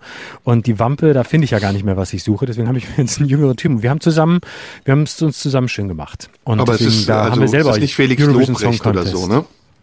Für den reicht's ja. Nee, nee, der ist mir zu hetero. Das ist, nee, nee, nee. Ach so, du hast nee, einen schwulen Freund? Ja, klar. Du Aha. bist nicht der einzige Mann, auf den ich stehe. Aha. Okay. Ja klar, jetzt guckst du, ne? Jetzt Wer ist das? Du, mit dir Wie heißt schön. der? Was macht der? Das sag ich dir nicht. Hm. Ja, der ist halt, der ist Künstler, wie wir alle. Hast du schon mal einen Mann geküsst eigentlich, ganz ehrlich? Hast du schon mal mit einem Mann Sex gehabt? Hm. Sag's in Andeutung. Das ist die Frage, die ich erst in der Folge beantworte, in der wir uns wirklich überwerfen. Damit kenne ich die Antwort schon. Danke. Ein Nein wäre dir leicht über die Lippen gekommen. Du, ich bin nicht so vorhersehbar, wie du mich gerne hättest. Und ich muss ja auch keine Pointen ins, äh, ins, ins Netz schießen, nur weil, weil du glaubst, es sei nötig. Ach, wenn ich deine Stand-ups sehe, habe ich aber den Eindruck. Nö, ja, das ist ja was anderes. Aber hier ist ja, hier ist ja entspannt. Hier muss ich ja nicht, hier bist ja du der pointengeile Sack. Weil mm. ich kann ja auftreten und äh, tu's ja auch ab und zu im Gegensatz zu dir. Und dann muss ich nicht so, muss ich, muss ich hier nicht raushauen. Ich bin ja hier nicht in der, bin hier nicht im Herbst meiner Karriere und ruhe mich aus und denke, ach, in der ich mach ja nichts mehr. Ich muss auch gar nicht mehr. genau. Du die kochst, du kochst mit, in der Witze mit Florian und Scherda. Demnächst Sendung ja. nur noch mit den Vornamen. Hallo, hier ist Florian. Hallo, hier ist Scherda. Genau. So kocht ihr euch eure eigenen Witze. Ich mach Biolek nach dabei. Findest du das gut? Da freuen ja. sich die Leute. Also Obwohl, ESC hast du nicht gesehen? Nee. Hm. Was heißt, wie Warum? war's? Erzähl, war gut. Die Italiener haben gewonnen, das hat mich gefreut. Ja, ich habe es zufällig gesehen, ganz ehrlich. Ich mhm. wusste gar nicht, dass der ESC ist. Ich habe ihn schon länger nicht geguckt. Was wolltest ich du finde, sehen? Wonach hast du gesucht? Wetten das äh, oder ich DSDS Christopher mit Bohlen? Street eingegeben und dann kam ESC. Ach, du, ach, das, ach, schon, du guckst ist, schon im Internetfernsehen, du guckst gar ja, nicht, du guckst nicht mehr linear. Na, es, ja, und es ist auch, also man muss echt sagen, es ist schon sehr, sehr schwul mittlerweile, ne? Und es ist so, mhm. ich finde es ein bisschen ähm, sexistisch, sexistisch, sexistisch. Ich finde es sehr sexistisch und ich finde auch, dass mittlerweile immer eine Drag Queen, ein Queer, ein äh, was weiß ich, was dabei ist. Das ist so sehr, sehr nach äh, durchschaubar, nicht nachvollziehbar, weil die Songs mhm. dadurch nicht besser werden. Ähm, der deutsche Beitrag war unter aller Sau. Ja, ich habe noch nie Recht, wie immer. so einen schlechten Beitrag gesehen. Ist Festival ähm, geworden vor, oh, Entschuldigung, muss ich, vorletzter muss ich vor England be bevor ich lache, muss ich mich, ich muss mich entschuldigen, bevor ich lache. Ich habe gesagt, wie viel da sind wir geworden? Ich hasse nichts mehr, als wenn Deutsche oh, über ja. sich im Wir sprechen. Ja. Wir sind Erster, wir sind Weltmeister, wir sind ja. Papst, wir sind letzter Gott. Ich hasse es. Und ich habe es gerade selbst gesagt, deswegen möchte ich mich entschuldigen und sagen, wo sind die Deutschen zurecht gelandet? Auf dem vorletzten Platz, genau wie im Zweiten Weltkrieg. Platz.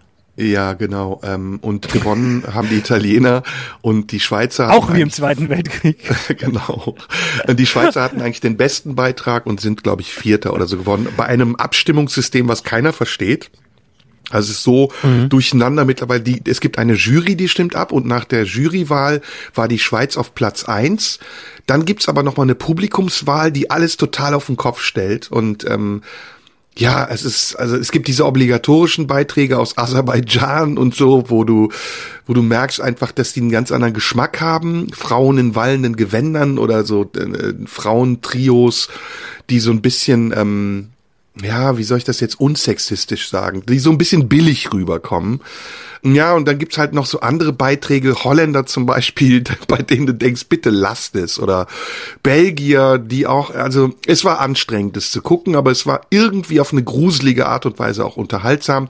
Am gruseligsten wurde es dann aber, als Barbara Schöneberger die Aftershow moderiert hat. Es gab eine Aftershow? Ja, und ist denn schon wieder alles normal? Ja. Wir haben doch Corona. Äh, es waren Zuschauer da. Hm? Ja, und ja, Barbara stimmt. Schöneberger ist ja, puh, also die ist ja wirklich allgegenwärtig gerade und ähm, mhm. ich weiß nicht, ich weiß nicht. Ich weiß nicht, keine Ahnung, ich, keine ich Meinung. Ich finde Barbara Schöneberger nicht keine, das, das ist, du, natürlich hast du eine Meinung zu Barbara Schöneberger. Ich mag die sehr. Die ist mein heimliches Vorbild. Die ist sehr, ich mag die sehr gern. Die moderiert sehr viel. Die moderiert wirklich jede zweite Firmenveranstaltung, auf der ich auftrete. Ist es Und so? Äh, alles, die moderiert, die moderiert, Barbara Schöneberger moderiert alles weg. Aber sie ist natürlich für so relativ glatte Typen, die einfach nur ankommen wollen und ihre Sendung behalten wollen und noch mehr Sendungen bekommen wollen, ist sie das ideale Role Model. Ich möchte der männliche Barbara Schöneberger sein. Die moderiert mhm. alles weg. Die moderiert moderiert total professionell, die ist immer sympathisch, die hat zu nichts, also hat zu, also zu nichts, ist, ist nicht, ist auch nicht so spitz, nicht so wie du, deswegen auch nicht überall rausgeflogen. Und das ist für mich schon ein großes Vorbild. Und ich finde, die Rolle der männlichen Barbara Schöneberger im deutschen Showbusiness, die ist noch nicht besetzt. Und das ist eine Rolle für mich. Da sehe ich mich. Deswegen bin ich auch so, bin ich auch so ein bisschen vorsichtig kritisch dir gegenüber jetzt, um aber dabei immer schön middle of the road zu bleiben. Das Super, ist einfach, du hast es vorhin schon richtig erkannt. Es war jetzt ein Rundumschlag. Also erstmal hast du Barbara Schöneberger indirekt beleidigt, weil deine echte Meinung war zu hören. Das zweite nee, ist, du bist von mir sehr. beleidigt worden und dein Verdruss darüber war auch zu hören. Und das dritte nee. ist, es war gespickt mit Unwahrheiten. Ich bin nirgendwo rausgeflogen, weil, weil was? Wenn, dann wärst du Du bist erst gar nicht reingekommen. genau, das ist es. Wir müssen draußen Wollt ihr, bist erstmal gar nicht reingekommen. Und darüber Vielleicht will ich mich an deiner Stelle rein. aufregen. Das, ist Diskriminierung. Dass du nicht, dass du nicht Termin rein darfst, ist, ist, ist per se Diskriminierung. du hattest halt keinen, du hattest nicht vier, wie ich vier Wochen vorher schon alle Schnelltests für, für die nächsten, für die nächsten 120 Tage, an denen du raus willst. So, jetzt ich sorge vor, mal, ich bin deutsch. Lass uns doch die letzte Stunde noch mal ernst werden, oder?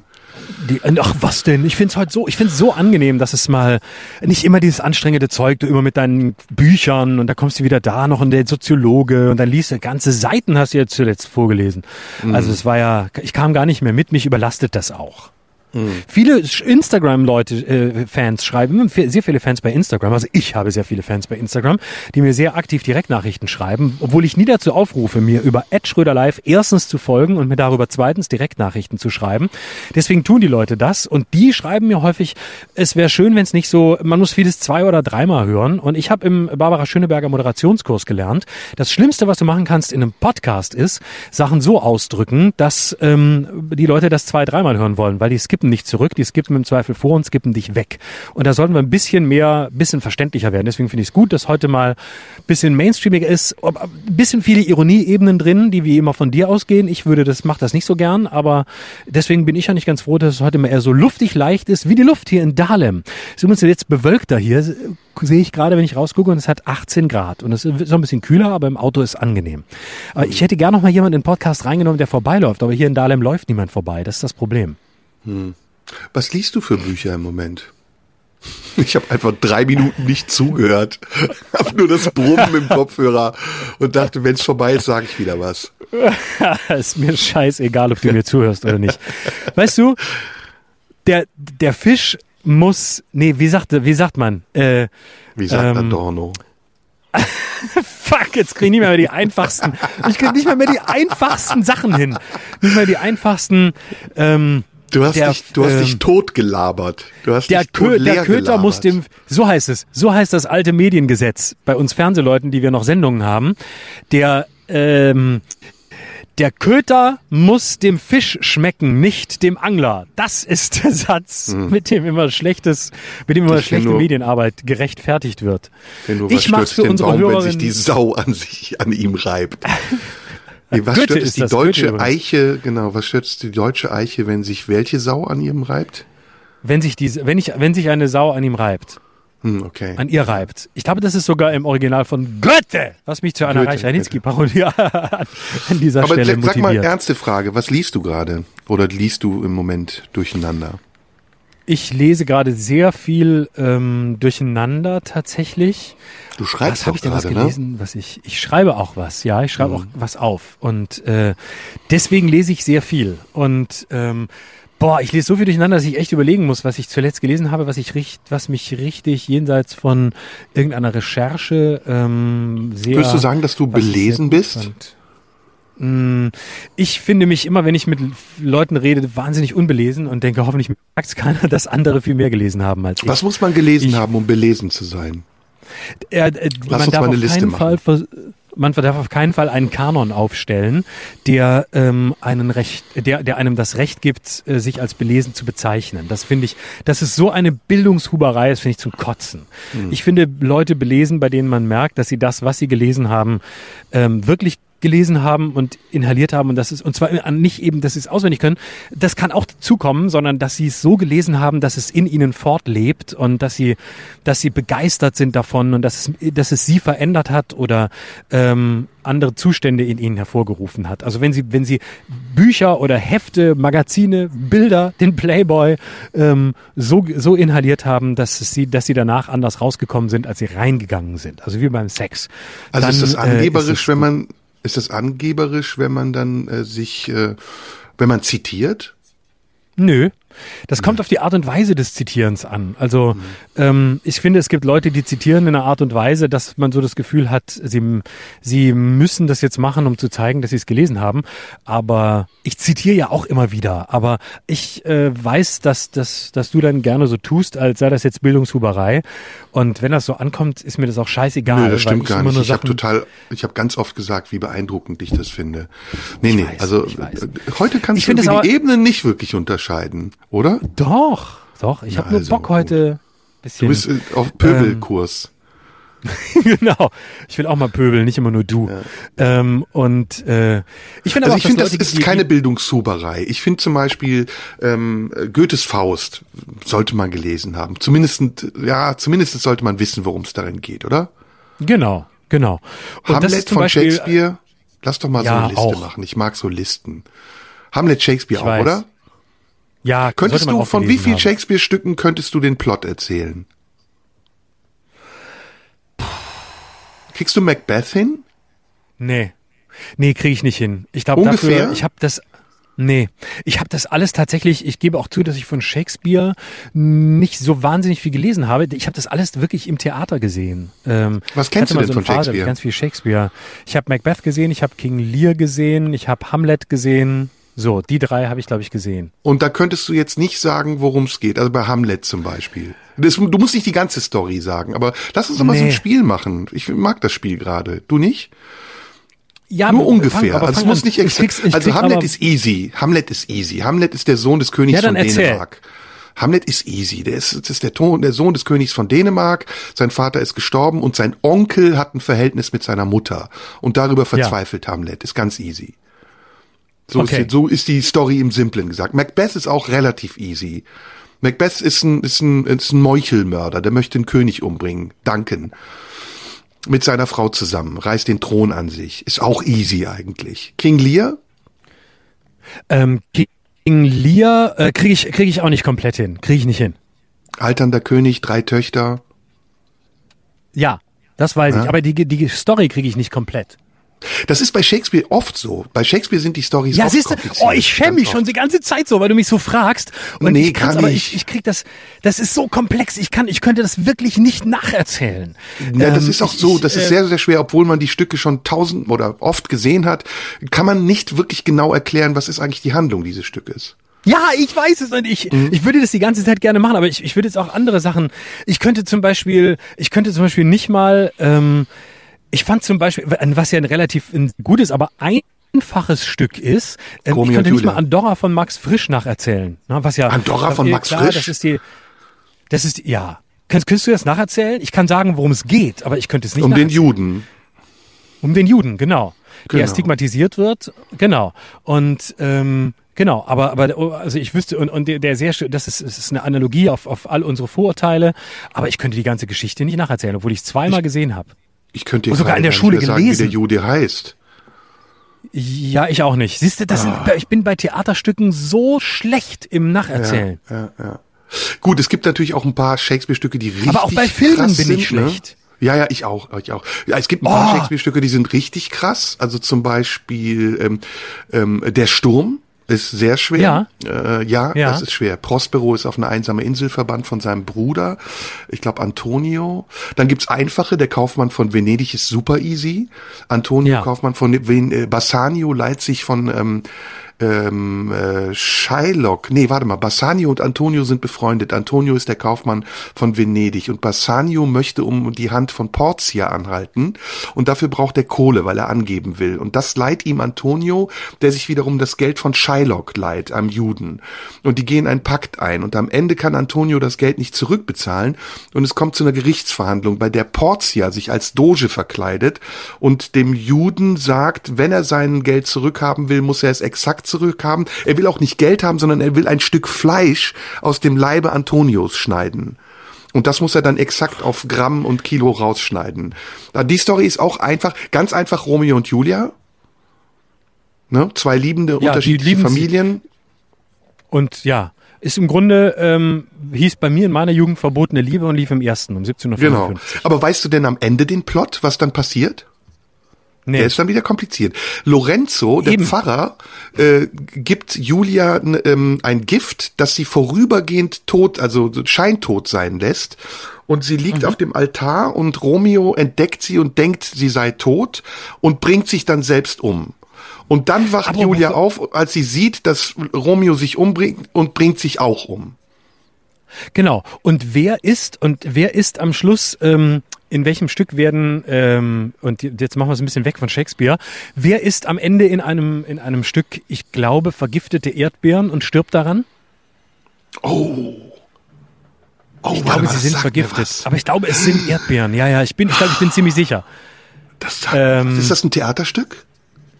Das ist ein Theater, das ist, nee, das ist, ein Film. Da ist auch, ja, es ist ein Film. Es ist, ist ein das Clint Eastwood? Es ist aber, es ist Pro, nee, es ist Prosa. Wer im Film mitgespielt hat, müsste ich nachgucken. Es ist Prosa eigentlich gewesen.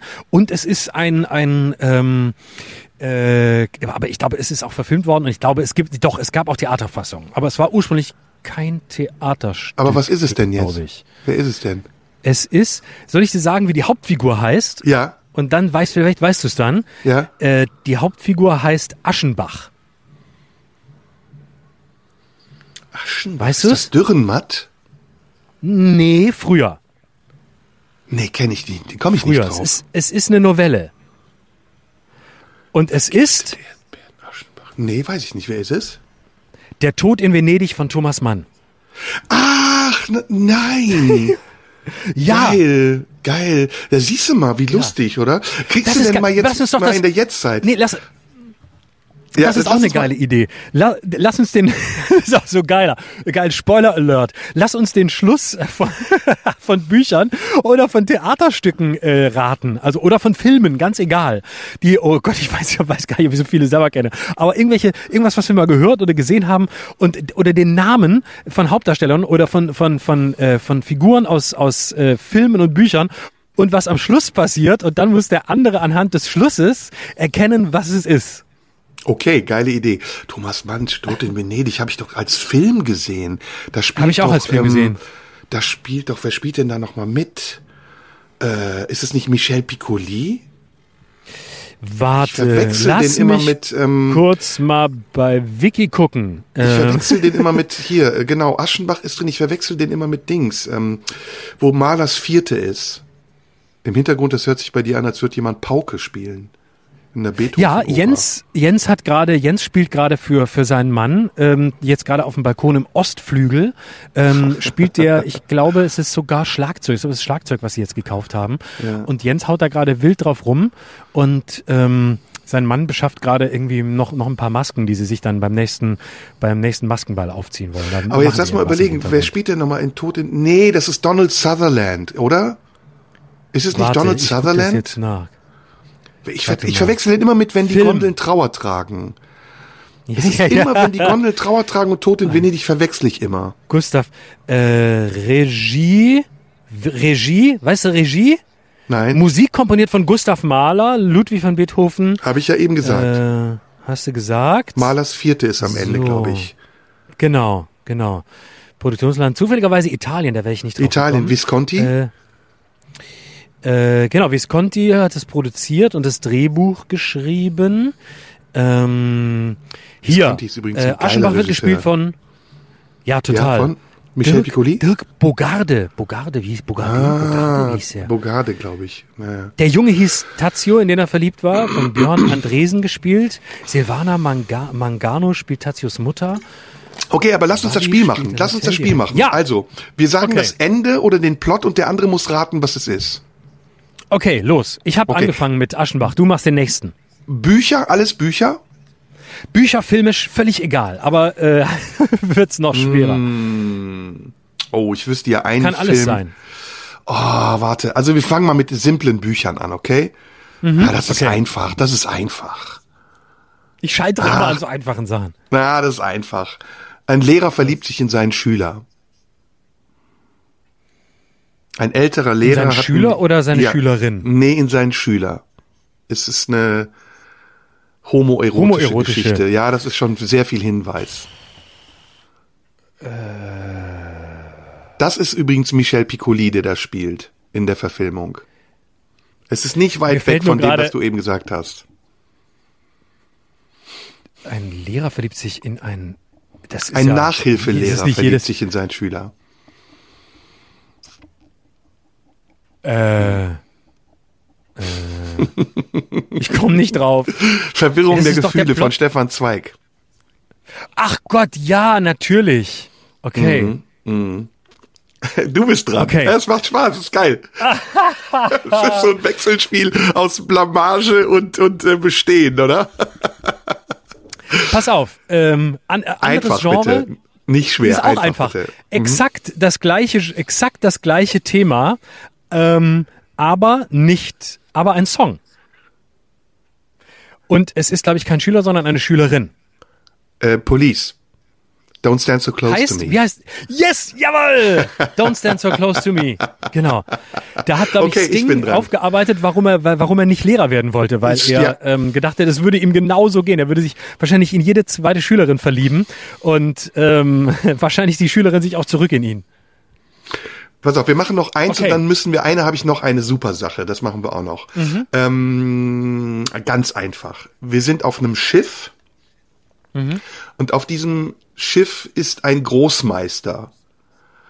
Mhm. Und ähm, ich sag nicht, worin er Großmeister ist. Und der Protagonist ist in dieser selben Disziplin auch sehr gut, weil er sich das Spiel, das die beiden spielen, in einer Haft gemerkt hat, auswendig. Oh, das sagt mir was, aber ich komme nicht drauf. Ähm es spielt der begnadete Kurt Jürgens in der Verfilmung. Du musst jetzt erstmal das Spiel rausfinden. Also es scheint ein Spiel zu sein, das man im Kopf spielen kann. Also es ist ein Kopfspiel. Sobald äh. du das Spiel äh. hast, hast du auch den Titel. Ist im Titel auch drin. Boah. Das Boah, Kopfspiel. Jetzt gerade so laut. Hörst du das? Das ist nicht schlimm. Das ist ein Bombenangriff bei dir. Mach gerade, warte, ich mach mal die Autotür auf. Dann kann ich Zeit schinden. Ich komme nämlich nicht drauf. Hörst das Spiel, komm, Kopfspiel, Großmeister. Großmeister gibt's auch den Titel in diesem Spiel. Sobald du das Spiel hast, hast du den Titel. Großmeister im Spiel? Äh, ja. Es ist auch ein Sport, nicht nur ein Spiel. Ein Sport, ein Spiel in Haft. Mhm. Ein Großmeister. Komm, das musst du wissen. Schach? Schach? Ja, ja, ja. Schach. Ja, ja. Und wie heißt das Buch? Das, das Schach. Nein, ist derselbe Der Autor wie Verwirrung der Gefühle. Stefan Zweig, ähm, warte, warte, warte, äh, Schach, Schach, Schach, oh Gott, ich komm, ich komm nicht drauf. Die Schachnovelle. Schach. Die Schachnovelle, oh Mann. Man. Oh, du immer mit deiner Hochkultur. Ich komme so, jetzt, mit jetzt machen wir mal beide Police. was. Jetzt machen wir beide was zusammen. Können wir zum Schluss vielleicht machen. Ähm, wie okay. geht der Plot von Casino Royale? Kriegst du den zusammen?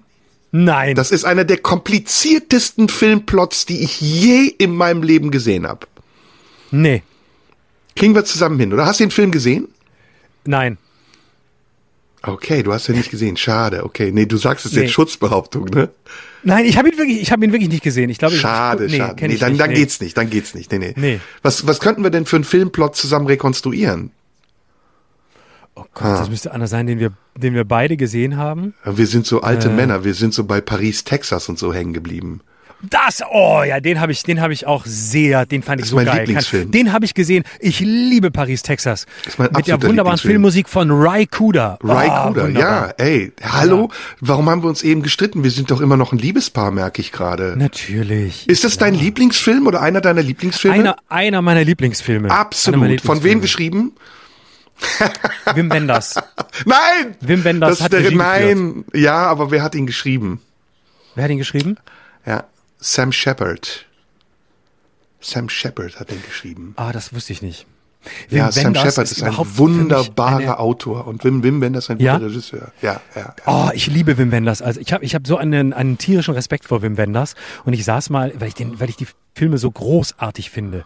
Ähm, und äh, ähm, ich saß mal in, in Berlin äh, in einem abends in einem kleinen Restaurant und ähm, in der Gegend, in der auch Wim Wenders lebt. Und äh, dann saß ich in diesem Restaurant und äh, dann kam rein irgendwann, äh, ich, es war ein Sonntagabend und es war nicht viel los, es war so gegen 22 Uhr und irgendwann kam plötzlich ein Typ rein. Ich sagte, ey, der sieht aus wie Wim Wenders mit der gleichen Brille.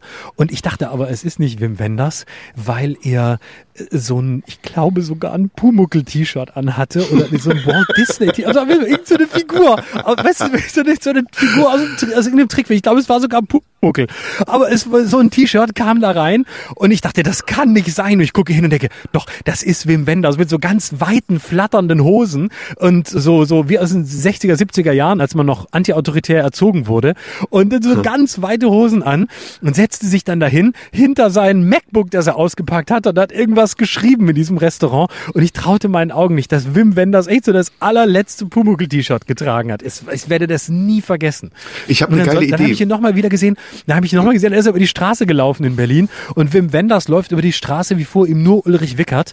Äh, er guckt nämlich nicht, ob Autos kommen, sondern er läuft einfach rüber. Und, und hier läuft Wim Wenders. Können wir bitte alle anhalten? Torstraße Berlin. Kriegst du so. denn die Story zusammen von ähm, Paris, Texas? Nein, ist auch so lange her. Frag mich nach Stories, die ich zusammenkriege. Ich, ich werde da scheitern. Hm. Also die Story ist der alte Mann, äh, der ältere Mann, mhm. gespielt von Harry Dean Stanton, der ein wirklich toller Schauspieler ist, mhm. ähm, ist mit seinem Sohn unterwegs. Ähm, er hat ein, ich glaube, das ist ein achtjähriges Kind oder zehn, und die sind auf der Suche nach der Mutter. Mhm. Und ähm, vieles ist unklar dieser Geschichte. Man weiß nicht, was ist eigentlich passiert zwischen dem Mann und der Frau. Ähm, die, die Vorlage ist von Sam Shepard, der ähm, auch Fool for Love geschrieben hat und selbst gespielt hat in der Verfilmung mit Kim Basinger. Und bei ihm ist es immer so ein Thema gewesen. Ähm, mhm. Liebe, ver verzweifelte, vergebliche Suche nach, nach äh, Liebe. Und die beiden mhm. ähm, finden dann irgendwann, ähm, der Mann weiß einiges, was er nicht sagt, und irgendwann finden sie die Mutter, die in einem, äh, in einer Piepshow arbeitet. Also in so einem Laden, der ein bisschen wie eine Piepshow ist. Nastasia mhm. Kinski spielt die Mutter, die junge jungen Nastasia Kinski. Und dann bittet er den Jungen draußen zu warten und geht in diese, das ist keine richtige Piepshow, das ist ein Laden, wo man durch eine Scheibe getrennt eine Frau sieht, die etwas tun kann, was man von ihr verlangt. Mhm. Und der Mann sagt dann nur, äh, die sprechen über ein Telefon miteinander. Ganz tolle Szene, ganz toll gedreht. Und äh, die Frau kommt so, ne, sie will ihren Job machen, sagt, was möchtest du? Und dann der, sagt der Mann, ich möchte nur eine Geschichte erzählen. Und dann legt er den Hörer zur Seite und fängt an, die Liebesgeschichte dieser beiden zu erzählen, die ganz, ganz, ganz traurig ist und sentimental. Und im Laufe dieser acht Minuten langen weltberühmten Szene merkt Nastasia Kinski, dass er das ist und geht immer näher an die Scheibe, um ihn zu erkennen und spiegelt sich selbst in der Scheibe. Also es ist ganz, ganz, ich werde traurig, wenn ich es erzähle, weil es eine ganz mhm. bewegende Szene ist. Und die beiden finden sich dann wieder. Und ähm, Kennst du die Szene nicht? Erinnerst du dich nicht daran, an diesen Film? Ich, jetzt, wo du sie erzählst, erinnere ich mich, ja. Oh, das, ey, das ist, da kann ich sofort losheulen. Wenn ich das sehe, mhm. fange ich sofort an zu weinen, weil das ist für mich der Inbegriff der der Sehnsucht ist. Diese Scheibe zwischen beiden, sie spiegelt sich in der Scheibe auf der Suche nach ihm, er sieht sie durch die Scheibe, beide sind aber auch getrennt und beide verbindet auch ganz viel. Und das Kind ist aber mhm. nicht dabei, das ist draußen sozusagen. Die Eltern vereinigen sich, während das Kind draußen ist und, und es endet auch auf eine Art und Weise tragi, nicht komisch, aber tragi glücklich, würde ich sagen. Oh, das ist auch ein schönes Wort. Und, und Rai Kuda macht so eine tolle Musik zu diesem Film. Und ich finde, ähm, ja, ich finde auch Himmel über Berlin, das war die große Zeit von Wim Wenders. Oh, wollen toll. wir, ja. wollen wir die oh, ich Zuhörer, noch, ja, sag bitte. Ich habe noch du, zwei, zwei Sachen. Und zwar, pass auf, äh, noch, äh, mal sehen, ob du das, ob du das weißt. Welche, welcher Film endet ähm, auf der Zugspitze ähm, ein, der ist nicht sehr bekannt. Ich weiß nicht, ob du den kennst, aber da, wenn nicht, dann der lohnt sich wirklich. Das ist ein, ein ganz toller Film. Er endet auf der Zugspitze.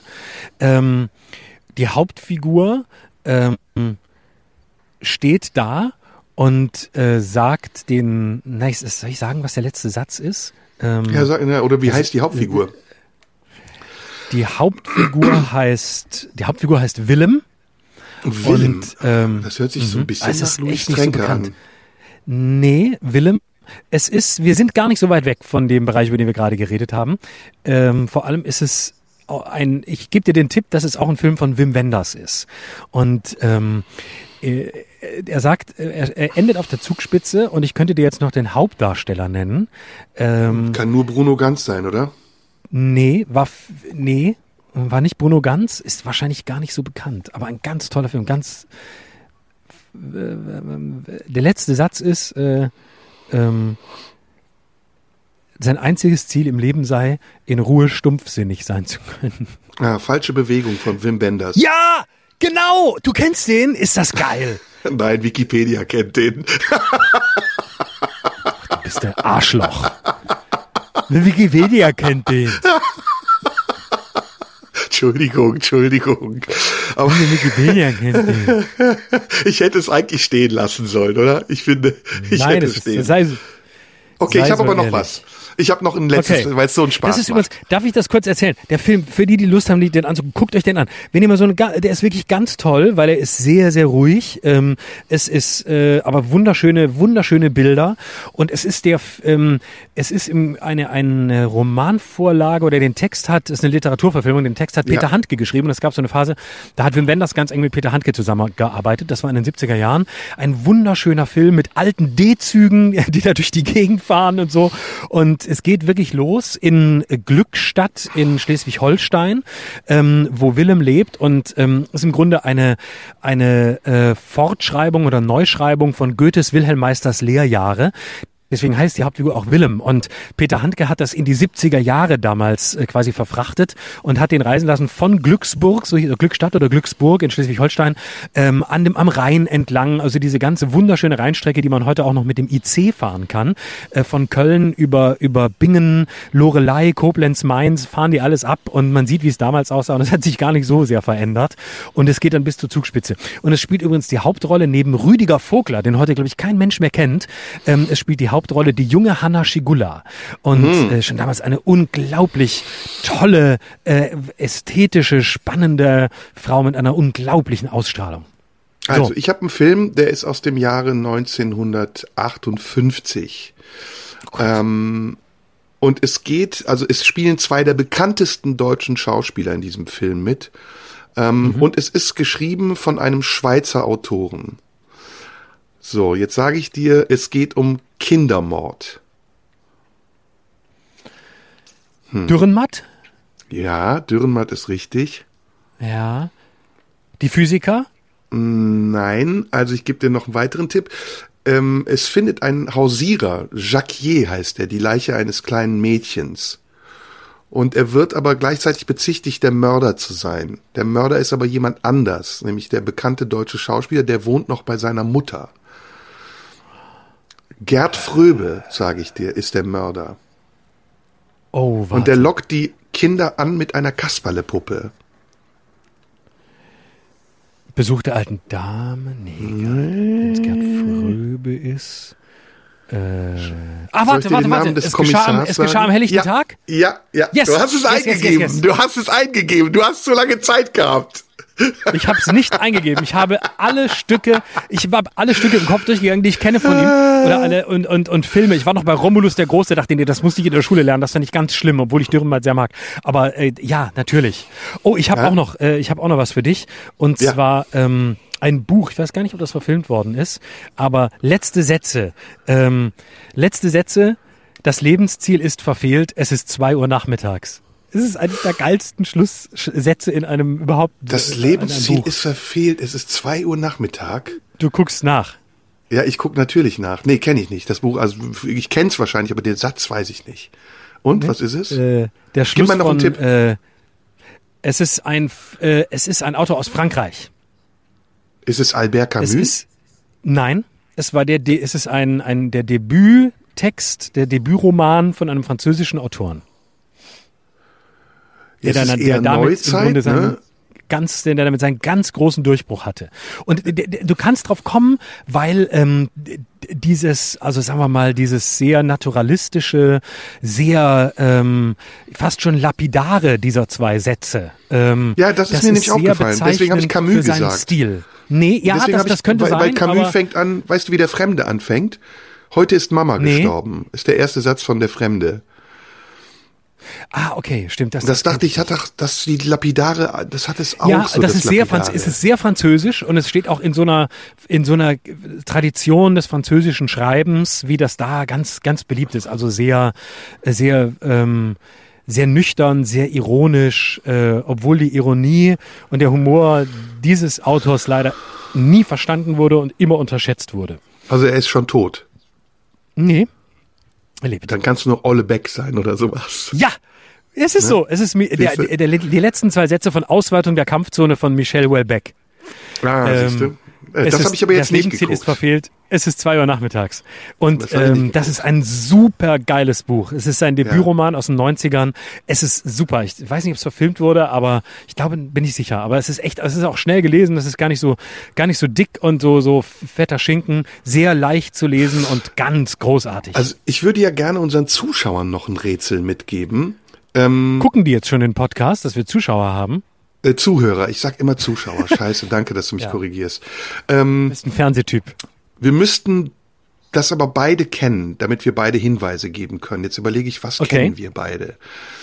Hm. Ähm, kennst du den Film mit ähm, einem sehr jungen französischen Schauspieler, der ähm, auf einem Segelboot ist mit einem Pärchen zusammen? Und dann ähm, jemanden umbringt? Nee, ne? Ja. Nee, sagt mir nee. so nix. Ach, schade, schade, also ich, schade. Das ist einer meiner absoluten. Die, also es ist nach einem Roman von Patricia Leben, Highsmith.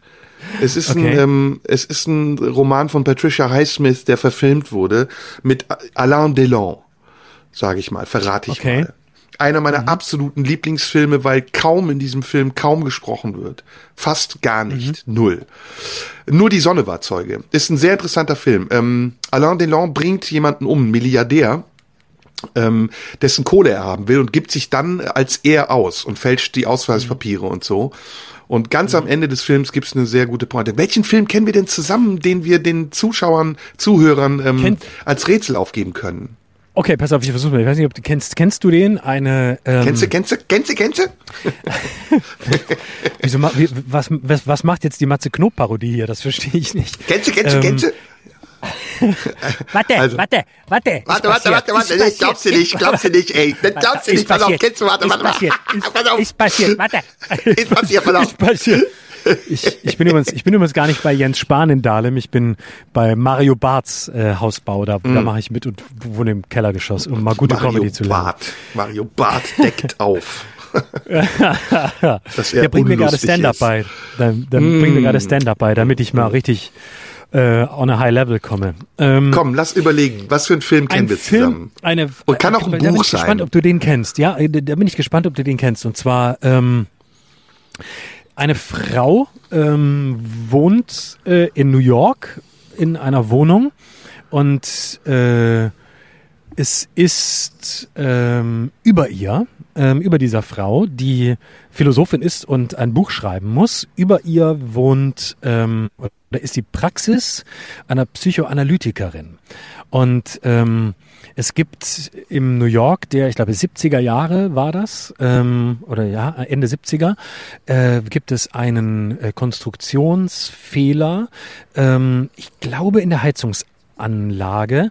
Auf jeden Fall äh, hört sie aufgrund dieses, dieses Fehlers, der nicht repariert wird, die Gespräche der Psychoanalytikerin mit. Und sie oh, ärgert aha. sich am Anfang ungeheuer, dass sie nicht mehr schreiben kann, weil sie natürlich immer irgendwelche Gespräche hört und äh, es nervt sie völlig, weil es ist auch viel uninteressantes Zeug. Und irgendwann ähm, sitzt da eine Frau, die ihr die, die eine Geschichte erzählt, ähm, die, ihr, die ihr eigenes halbes Leben beinhaltet. Also einfach eine Parallelität von Ereignissen, von, von, von, von problematischen Familienkonstellationen. Und irgendwann will sie das nicht hören. Sie versucht dem auch auszuweichen, weil es ihre, ihre eigenen sensiblen, vulnerablen Punkte trifft. Und sie will weghören und sie will das gar nicht mitkriegen. Und irgendwann lässt sie sich aber darauf ein und sie hört auch auf zu schreiben und, und wartet immer auf die Stunden. Äh, mehrfach pro Woche ist diese Frau da, um da zuzuhören. Und es bewegt sie ungeheuer. Und irgendwann fängt sie an, ähm, nicht, ja, sie fängt fast an, diese Frau zu stalken. Also sie guckt dann, wenn die die Praxis verlässt, wie sieht die aus und geht ihr hinterher, läuft ihr durch einen halben Central Park hinterher, wo lebt die, wie ist die drauf, um irgendwie ähm, einen Kontakt zu der herzustellen und weiß aber nicht, wie sie es erklären soll. Kennst du den Film? Mhm. Wer spielt in dem Film? Warte, da muss ich jetzt wirklich nachgucken, weil ich es nicht mehr weiß, bevor das ich was Falsches Mia sage. Mia Farrow oder so, ne? Oh, du bist ganz nah dran. Oh, ah, du bist ganz du, nah dran. Ja, dann habe ich's okay. Hm. Wer heißt der Und dann sage ich's nicht. Nee, das wollen wir ja nicht sagen. Wir okay. Ich weiß, wer gut, es ja, ist. Dann. Aber okay, Mia gut. Farrow war schon ein ganz guter Tipp, ne? Mhm. Mhm. Okay, nee, Damit ich weiß sind, es dann. wir Hm. sehr, genau. Ja, ich gucke nach. Warte, lass mich gucken, lass mich gucken. Ja, ja, ja, ja, genau. Sie spielt mit. Genau, ja, genau. Ja, ja, dann habe ich erkannt. Okay. Also äh, der Regisseur ist Film. ihr damaliger Lebenspartner, richtig? Genau. Genau, Mhm, und er okay. ist, äh, ja, und er hatte tatsächlich, der Regisseur, es ist nämlich ein sehr untypischer Film für diesen Regisseur, weil Ja. er diese eigentlich ganz andere Filme gemacht hat, auch großartige Filme, aber ähm, er hatte in dieser Zeit in den 70er Jahren eine Phase, ähm, in der er ähm, Ingmar Bergmann inhaliert hat und Ingmar Mhm. Bergmann Filme, die aber großartig sind, ähm, äh, quasi wie ein Fan aufgesogen hat und auch solche Filme machen wollte. Und ähm, dann hat er mehrere gemacht. Der andere heißt, glaube ich, soll ich sagen, wie der andere hieß? Nicht der, sondern der andere? Nee, das ist zu viel Das- Tipp. Ah, ja, das ist schon zu viel Tipp, oder? Ich finde das schon viel Tipp. Na, die Ja, Leute wissen es eh. Aber wir, wir, Ja, ja. Ne, wir entlassen sie, ohne den Titel Genau. und den Namen des Films zu sagen. Genau, ihr könnt uns den ja, den, wenn ihr, wenn ihr drauf kommt oder so, wenn ihr, wenn ihr es wisst, könnt ihr uns ja, oder andere Filme kennt, könnt ihr ja uns schreiben, mir über Instagram. Oh, Entschuldigung. Ah, Es kam zu spontan. Ich hab, da konnte das Mikrofon nicht weg. Es ist so, hier blühen die Bäume so dermaßen bei Jens in Dahlem. Es ist irre. Es ist genau, sind die ganzen Sträucher, bei auf, die Mario. Ich, auf die ich so sind. Ja, Jens? das war ja eine Finte. Ich bin natürlich Ach bei so. Jens. Ähm, Okay, alles klar. Aber Mario, ich habe gerade Mario ist gerade vorbeigegangen. Der pflanzt hier noch ein paar Bäume für den Jens und seinen Mann. Und äh, der ist nämlich auch der, der ist, der kann alles. Der kann auch Bäume pflanzen. Der kann, der macht alles. Und die, die seine Family macht auch noch mit. Also und es sind genau die. Und, und Mario macht jetzt hier die Sträucher hin, auf die ich halt allergisch reagiere, weil der weiß auch, worauf ich allergisch reagiere, weil der kann in mein Gehirn gucken. Der hat die Möglichkeit, Aber kann auch meine Gedanken ich- lesen. Ich freue mich total über dich, äh, für dich ähm, und mache mir Sorgen um dich, weil du bist heute so gut drauf, du hast heute so viel gesagt und so schnell, dass ich, ähm,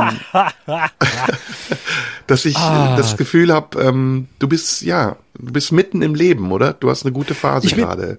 Ich habe eine gute Phase, ich bin mitten im Leben. Das liegt aber auch daran, dass wir heute mal eine andere Situation hatten ähm, beim Aufnehmen. Äh, Jetzt, weil ich hier sitze im, im, im Garten von Jens sitze im, und im Auto und ein bisschen hier raus musste und das so spontan kam mit diesen Bauarbeiten hier bei Jens.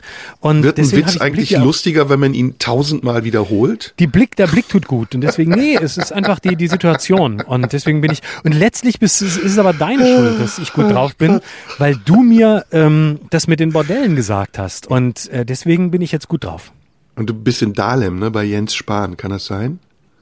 Ich bin, äh, bin nicht ganz sicher. Ich bin vielleicht auch bei Atze Schröder. Der wohnt nämlich jetzt in Hamburg, wie man täglich in den Hamburger Zeitungen lesen kann. Ähm, der möchte nicht, dass es bekannt wird. Deswegen erzählt das permanent der Morgenpost. Es kann auch sein, dass ich da bin. Ich glaube, der möchte auch nicht, dass man sagt, wie er wirklich heißt, ne? Weißt du, wie Atze Schröder Nee. wirklich heißt?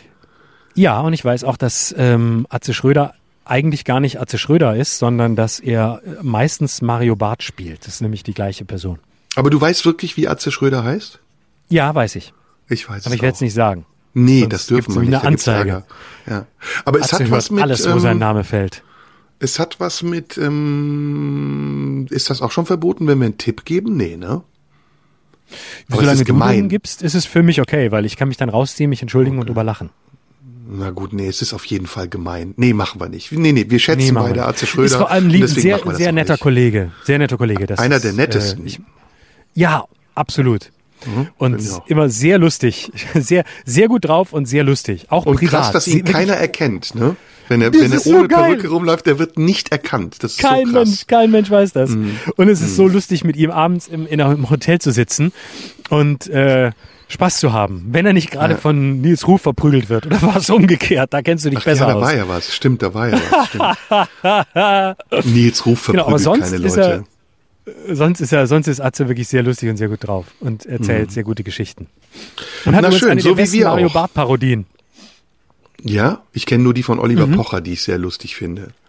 Ich kenne die von Atze und die ist auch sehr lustig. Und Atze kann auch gute Geschichten über Mario erzählen. Die, die stimmen. Ja, ja, ja. Ja, über Mario Barth kann man, glaube ich, viele gute Geschichten erzählen, die stimmen. Mhm. Genau. Und ich fasse sie mal kurz zusammen. Sie handeln eigentlich immer davon, dass er privat ganz anders ist als in seiner Rolle. Also der ist im Grunde das totale Gegenteil. Der sieht alle und ist unglaublich freundlich. Gerade so im Fernsehen und so, wo man im Team arbeitet, der ist, ähm, das ist irre. Also der ist, ähm, der kennt alle Namen und ist Hast du ihn denn schon mal erlebt? Persönlich? Unglaublich nett total freundlich. Ich ja? habe den sehr, sehr oft schon erlebt, ja, und ich war auch schon in seinen Sendungen dabei. Ah. Ich war sogar mal bei Mario deckt auf, in, der, in der, einer der ersten Sendungen dabei. Ähm, da gibt's ein ganz peinliches Video von mir, das findet man wahrscheinlich noch irgendwo, wo ich, äh, wo es um irgendeine Brücke ging, äh, wo irgendwelche ähm, Ich weiß, an der Mose. Äh, wo, ja, ja, ja. Und das wird heute noch wiederholt. Neulich wurde das wiederholt. Da habe ich wieder entsetzte Meldungen be bekommen aus dem entfernten Freundes- und Bekanntenkreis, wo Leute sagten, was machst du denn da? Ist das aktuell? Nein, das war eine Jugendsünde. Ja, ich kenne Mario Barth nicht. Ich habe ihn, glaube ich, einmal aus der Entfernung gesehen. Sicherheitsamtstand. Ich habe ihn ein paar Mal getroffen. Ich habe ihn ein paar Mal getroffen. Und ich komme auch, und das jetzt ohne, ohne, jeden, ohne äh, jede Ironie, ich mag ihn sehr. Ich komme gut mit ihm klar. Ja, so ist es. Wir doch auch mit. Ich war auch im Olympiastadion. Habe ich auch ah. angeguckt. Wollte ich sehen. Wollte ich sehen. Ich sehen, ich also ich habe ihn einmal live gesehen. Und zwar auf der Geburtstagsfeier von Hella von Sinn. Da Ach. hat er ein Stand-up gespielt. Und ich war überrascht. Das war okay. Also es war lustig. Ja. Und der spielt auch gut. Also der spielt sich ziemlich ja, den Arsch ab, wenn er auf der Bühne ist. Ne? Aber voll. Natürlich. Ja. Eine Hammerpräsenz. Also gar keine Frage. Ja. Es ist halt Aber nur das, doof, das wenn man Witz so lange wiederholen muss, bis auch der Letzte drüber gelacht hat. Richtig, genau. Ich bin übrigens in Dahlem bei Jens Spahn. Ich weiß nicht, wie das schon erwähnt sag's hatte. bitte nicht nochmal. Und weißt du übrigens, wo Mario Barth seine, weißt du, warum der so ist, wie er ist? Warum, weißt, weißt du, warum wir ähm, Behelfskomiker da nie hinkommen werden? Weil Mario Barth da seine Karriere begonnen hat, wo man sie begonnen haben muss, um richtig weit zu kommen. Nämlich an einen Ort, an den wir beide nie gehen würden, weil wir dazu viel zu viel Adorno gelesen haben im Robinson Club auf Fuerteventura, der verkacktesten Insel, die es gibt. Da hat der angefangen als Animateur. So eine Echt? Wüsteninsel, ja, vor Afrika ist furchtbar, weil es ist keine Bäume. Also ich würde es nie aushalten. Das ist quasi das komplette Gegenteil von Dahlem. hinbringen. nee. Da, weil mir würden die Bäume hier aus dem Garten von Jens Spahn fehlen. Und da hat ja. Mario Barth als Animateur angefangen. Im Robinson Club, im verkackten Robinson Club. Mhm. Das ist echt das allerletzte. Also ja. da musst du schon irgendwie drei Blagen haben, mit denen du nichts zu tun haben willst, um dahin zu fahren. So, mhm. so. ich glaube, damit haben wir es auch, oder? Ja, ich finde, das reicht für heute, oder? Finde ich auch. Ich fand's, ähm, ich fand's lebhaft, fand's gar nicht so schlecht. Ich auch. Und ich fand's oder? auch ganz schön, dass es mal ohne Ironie auskam heute. Ja, muss auch mal sein. Ja, sonst ist immer mhm. zu viel Quatsch, finde ich. Heute mhm. war es mal ein bisschen tiefer. Jo. Deep Talk. Moderierst du? Moderierst Gut. du uns ab? Ich moderiere uns ab. Das war's für heute. Euer Lieblingsduo verabschiedet sich jetzt äh, in die Nacht. Liebe Küsse. Euer Ulf und euer Rolf. Tschüss. Genau. Macht's gut. Tschüss. Das war Schröder und Sumunju. Der Radio 1 Podcast. Nachschub gibt's in einer Woche.